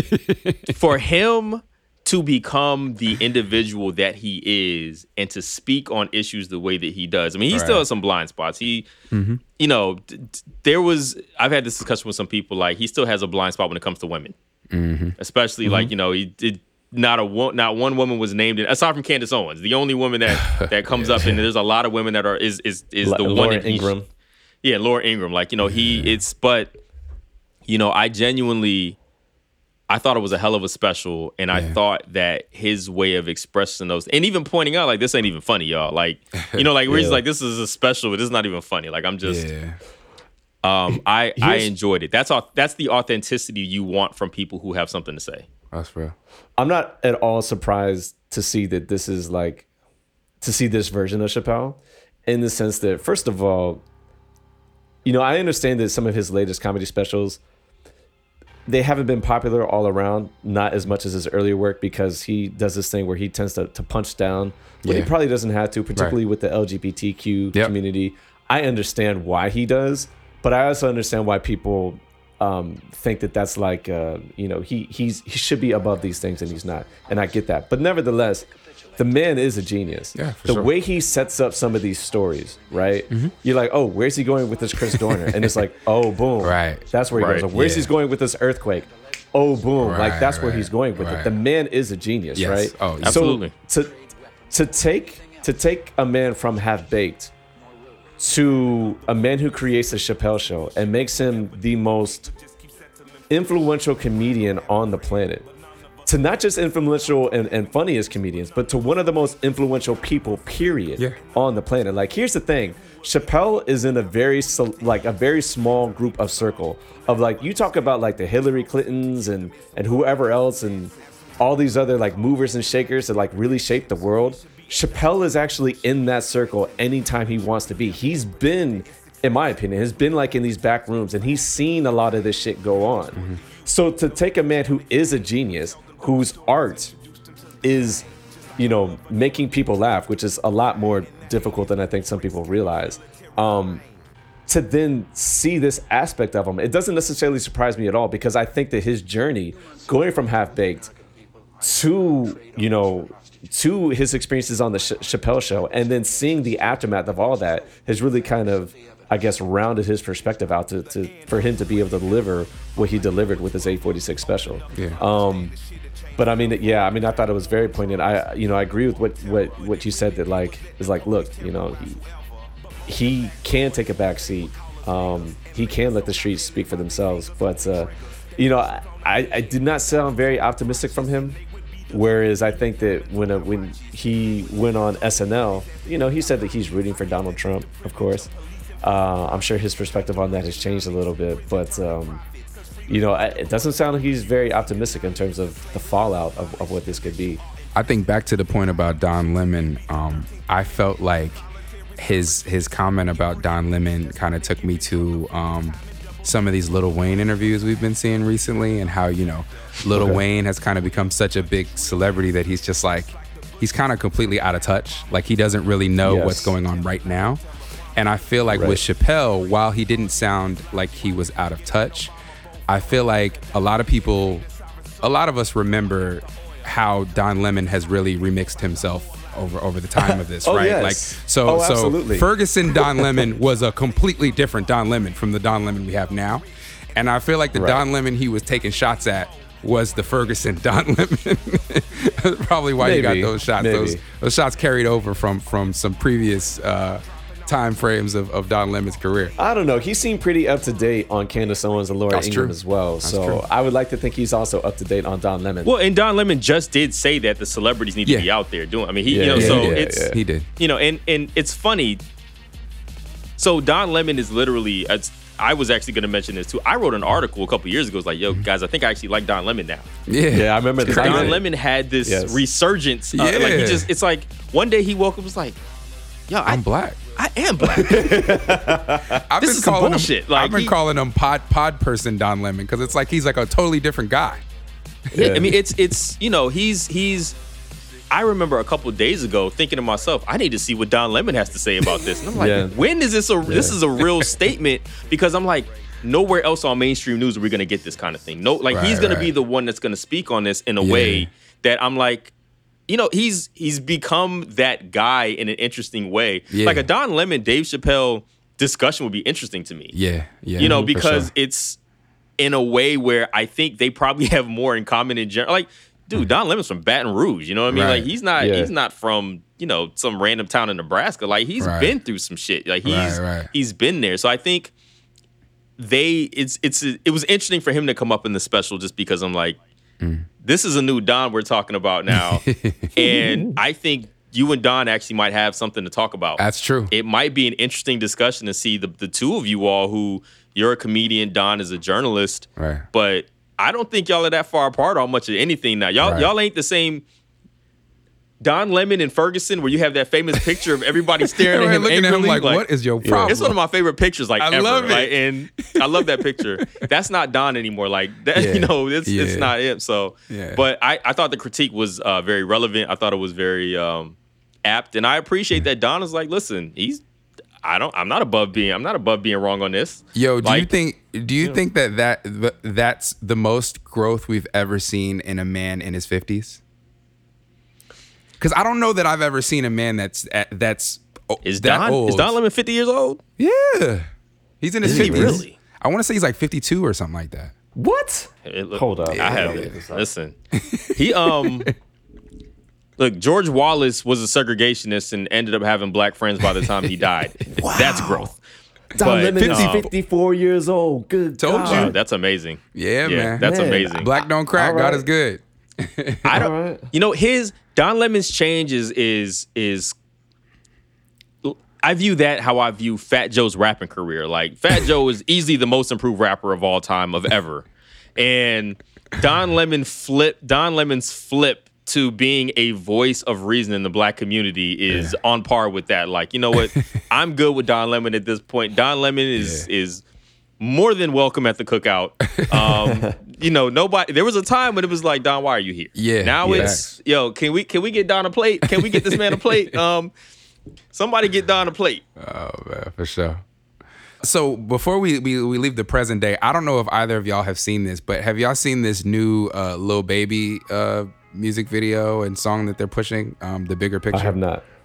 I have not. the reason I brought it up, um, and it's funny because somebody sent it to me and and and you know on Instagram and tagged me like, "Yo, um, you know, mumble rap is being used for a for a good purpose or something like that." But you know, we talk about are are we expecting artists to speak up on these these types of art these these types of things? And right, Lil Baby is somebody who I don't know, you know. You might be, uh, Panama be more familiar than, than, than Outlaw is, but you know he's somebody who's really been having a big buzz, having a real big year, etc. So if anybody in this generation would be expected to be like a relevant artist who makes a song about a relevant topic, it probably would be Lil Baby. So I was I was interested about this record and thought it would be a good topic, but I guess y'all haven't heard it. So I have not heard it, so I'm not. Yeah, I haven't heard it or seen it. I will definitely check it out though, because I agree with Yeah, for everything sure. you said about about Lil Baby and his interesting resonance yeah, um, in in in the space that I don't. I don't I, it's hard to call this stuff hip hop, but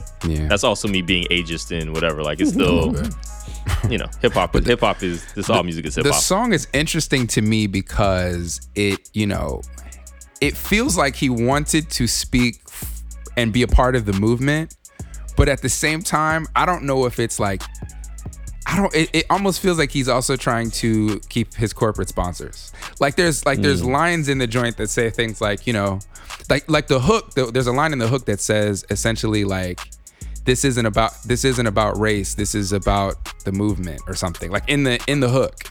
And then you know he has kind of multiple like one liners that you know basically say things like you know he says he says I, I care about what's in your heart. I don't really care about faces. Like that's one of the lines. And like, you know, so it's like a whole lot of, you know, hey, we're all in this together, you know, but black lives still matter. He doesn't use the words black lives matter, but you hmm. know, in a way that like it feels it feels current and genuine, but at the same time, it also still felt safe to me. And so I, that's kind of the reason why I wanted to debate it. I don't know if y'all have time, it might even be worth y'all listening to it and then us giving it like five. Ain't no more I gave him chance, a chance, a chance again. I even told him please. I find it crazy the police to shoot you and know that you dead, but still tell you to freeze. Fucked up, I seen what I seen. I guess that mean hold him down if he say he can't breathe. It's too many mothers just grieving. They killing us for no reason. Been going on for too long to get even. Throw us in cages like dogs and hyenas. I went they sent me to prison. My mama was crushed when they said I can't leave. First I was drunk, then I sobered up quick when I heard all that time that they gave it to Talib.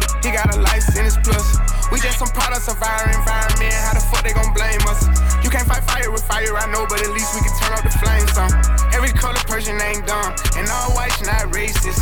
I be judging by the mind and heart, I ain't really in the face. Fuck up the way that we living is not getting better. You gotta know how survive. Crazy, I had to tell all of my loved ones to carry a gun when they going outside. Stay in the mirror whenever you drive. Overprotective, go for mine. You gotta pay attention to the sign. Seem like the blind following the blind. Thinking about everything that's going on. I boost security up in my home. I'm with my kind of they right or they wrong. I call them now, he'll pick up the phone and it's five in the morning. He waking up on it. Tell them wherever I'm at, then they coming. I see blue lights, I get scared and start running. That shit be crazy, they post to protect us. Swords and handcuffs and arrest us. Why they go home at night, that shit messed up. Knowing we needed help, they neglect us. One of them who gon' make them respect us. I can see in your eye that you fed up. Fuck around, got my shot, I won't let up. They know that we a problem together. They know that we can storm anywhere. That's bigger than black and white. It's a problem with the whole way of life. It can't change overnight. But we gotta start somewhere. Might as well go ahead, start here. We done had a hell of a year. I'ma make it count while I'm here. God is the only man I fear. Fuck it, I'm going on the. Yinka broached the subject of uh, little Lil Baby's the bigger picture, and Panama and I had not seen it, so we just took a break to watch the video. Uh, Panama, your thoughts? Yeah, I mean it's a it's a I want to say it's a compelling video, but it's really just news clips yeah. largely, right. and um, it looks like it looks like the past two weeks in America. Right. Yeah. Uh, all filmed in Atlanta. You know, yeah. so there's lots of there's pictures of tear gas. There's you know protesters, Black Lives Matters. There's the defund the police signs. There's all that stuff. Mm. Uh, so the video itself is a time capsule. Yeah. The yeah, um, sure. the song itself is interesting. You know, I, I, it almost feels a little bit like it was written by committee. I mentioned I that agree. because there's yeah. there's like there's a bunch of words that are in there that would be in a song that you would write about if you're trying to hit all your points, right? right. Like, yeah. got to mention voting. I got to talk about, you know, there's also yeah. the, you know, I don't really, I don't really fuck with police or something like that, but I, I can't say it's all, all of, them. them. Right. Like, there's, you know, there's a little, like, even the, it's bigger than black and white. I hate those kind of lines. They kind of annoy me right. because we're talking about institutional racism. right. So it's yeah. not bigger than black and white. That's the problem. Yeah. Like it literally is the institutional whiteness that is the problem. Right. Yes. That everybody's trying to kick, you know, trying trying trying to knock down. Yeah. That's why there's a white woman crying in the video. You know what I mean? Like she's uh, she might be one that gets it now or something like that. Who knows? Right. right. So I, I kind of hate. It's kind of reminds me of. The ideology is that right. that whole Logic Everybody album that everybody panned because he's couldn't figure out what the hell he wanted to do, right? right like right. I'm I'm it was like the Shemar Moore statement, like I'm black and white, you know, like it's I'm both. I need to be able to. so it's like the, the, this desire to meet both sides where they are a little bit. Yeah, I find to be unnecessary, and that's why. So this this is more of a. I don't have a ton of thoughts on the YG thing like we talked about, but this would be more of the why did you why is this song the one that you decide to make? Yeah. Like if you're gonna make a protest song, make that song, bro. Yeah. Like make like do that. You know, like it can it can it can be that is is this really where your heart lies? I mean, because but, a couple bars after that, it's not all the police. You also talk about I don't fuck with police. Yeah, I think I think though that this is kind of also goes to what we're talking about about you know even like the Drakes right and a lot of these artists right. Um, part of it is just about being relevant and being a part of the moment, and this song feels more like it's trying to capture the moment than it is trying to be a protest record. To me. Yeah, that's. I mean, that's how I feel. I feel like the beat was like, oh, look, it has the right, it has the right sound for the beat. Right. The little piano riff, like we got, you know, we got the right notes in here. it's bigger than black and white. You know, like I just, it just, I. This is not a song that I would say anybody needs to listen to. Now, what I will say, what I will say is he has a big enough fan base exactly. where maybe people are listening to it because it's him. Yeah. And maybe somebody is is compelled to be like, you know what? you know, maybe all cops saying. I don't know. I don't know what you take out of this song, honestly, because I'm the kind of person that thinks deeply about this shit, and then I find all the flaws in it, Right. as opposed to what perhaps the intent should be. Um, but maybe maybe his first. Fan what'd you base, think- is- what'd you think of the record? thing. The only takeaway I can have really is that, like, I think it depends on who's listening to it, right? Yep. I think that, you know, we can sit here and we can digest what we're seeing and what we're listening to and take the, th- certain things from it. Mm-hmm. But at the end of the day, too, I mean, I, I guess it who's who's the target audience, right? Yeah. Like, if it's is it for white folks? It almost feels Um, like it is. Like if your all lives matter, you could watch this and be like, yeah, that, that- he's right. It is bigger than black. You know what I mean? Like you could take from That's it whatever the, that's you the want question. Who the hell is this song for? it's like all Yeah. these books that are now. Um, we mentioned this on the on the call I had with through VSB, where we're talking about all these books that are on these bestseller lists Right. now that are about racism and stuff. Like I read all these books, and there's some of them I'm like, why am I even reading this? This is like I'm reading this because a black person wrote it. This ain't for me. This is for white people, and you know, like it's. But then again, these artists like him have these huge white fan bases too. Yeah. So they have Well, well, tons look, of you know.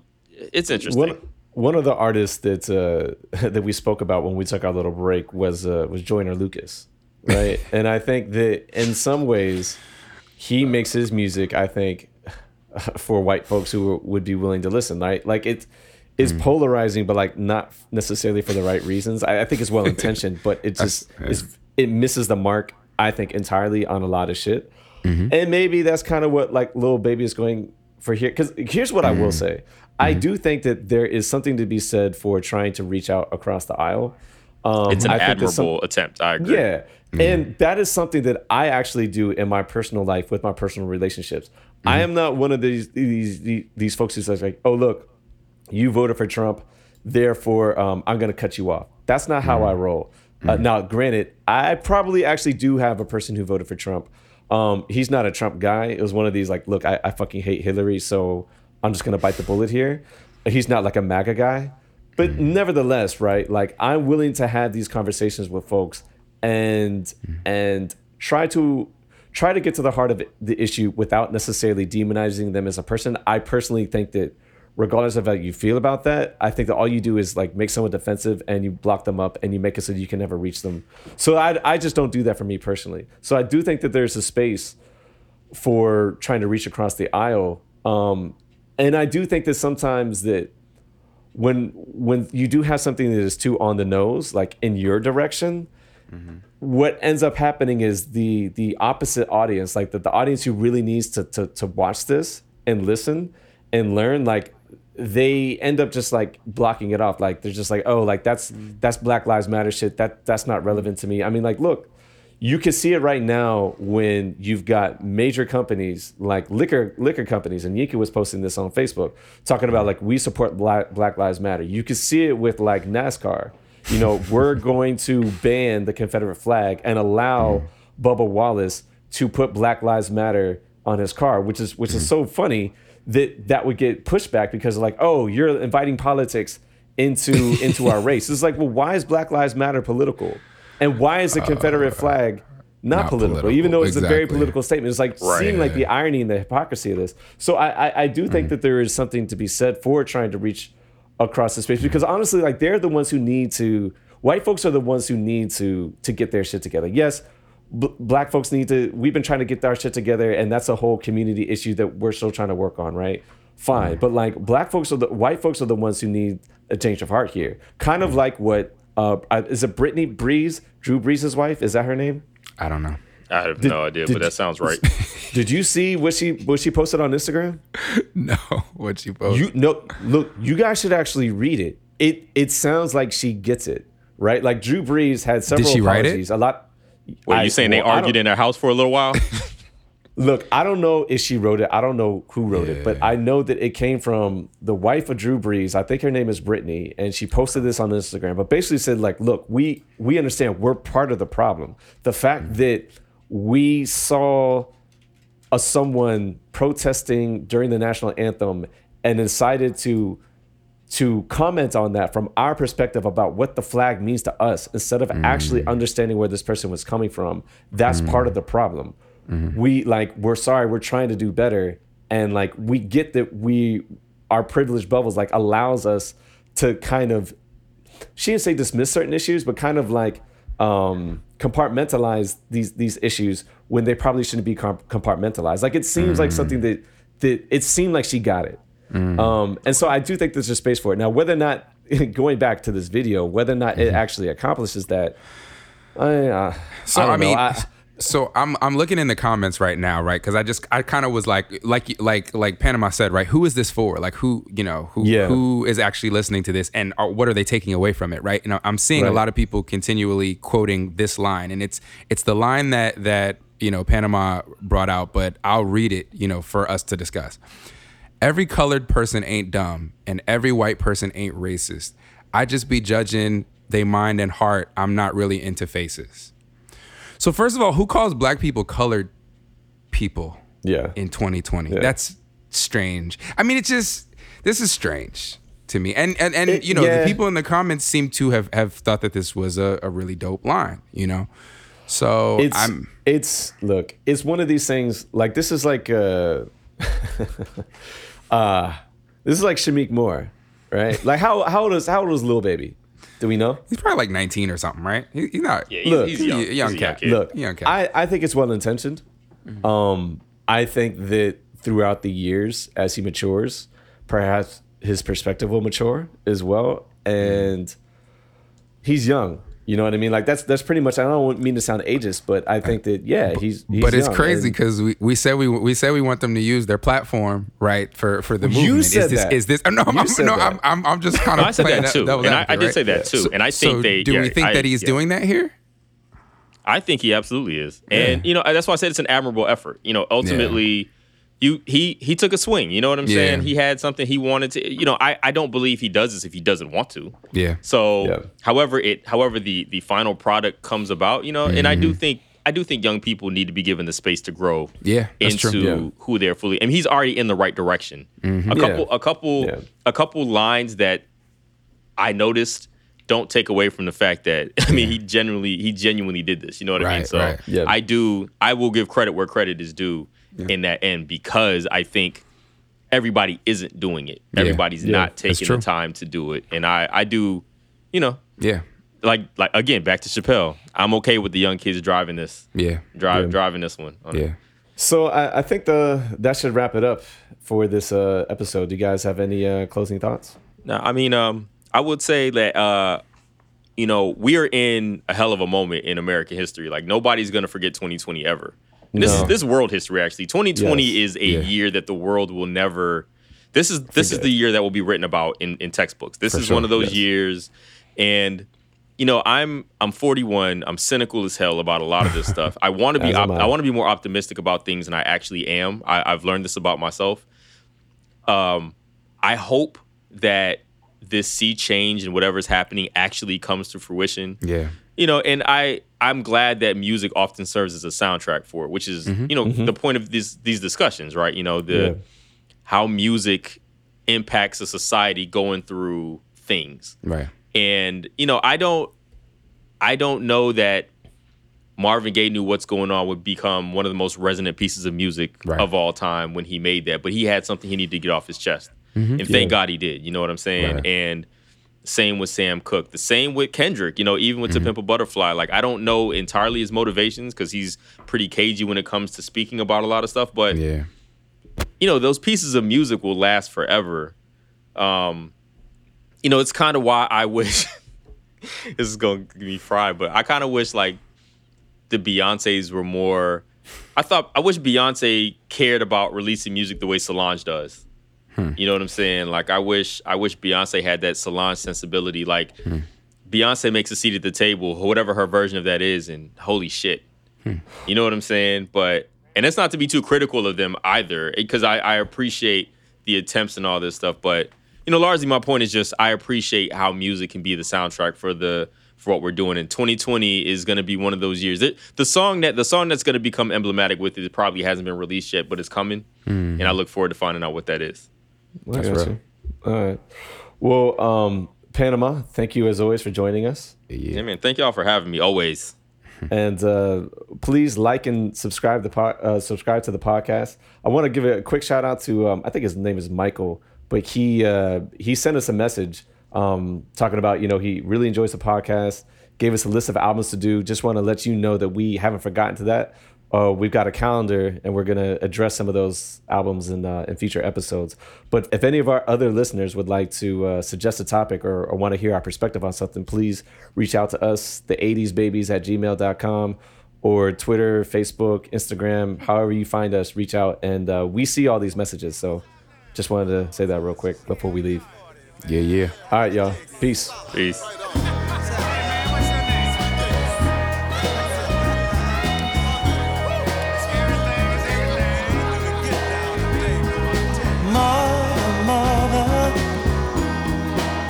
There's too many of you crying. Brother, brother, brother, there's far too many of you dying.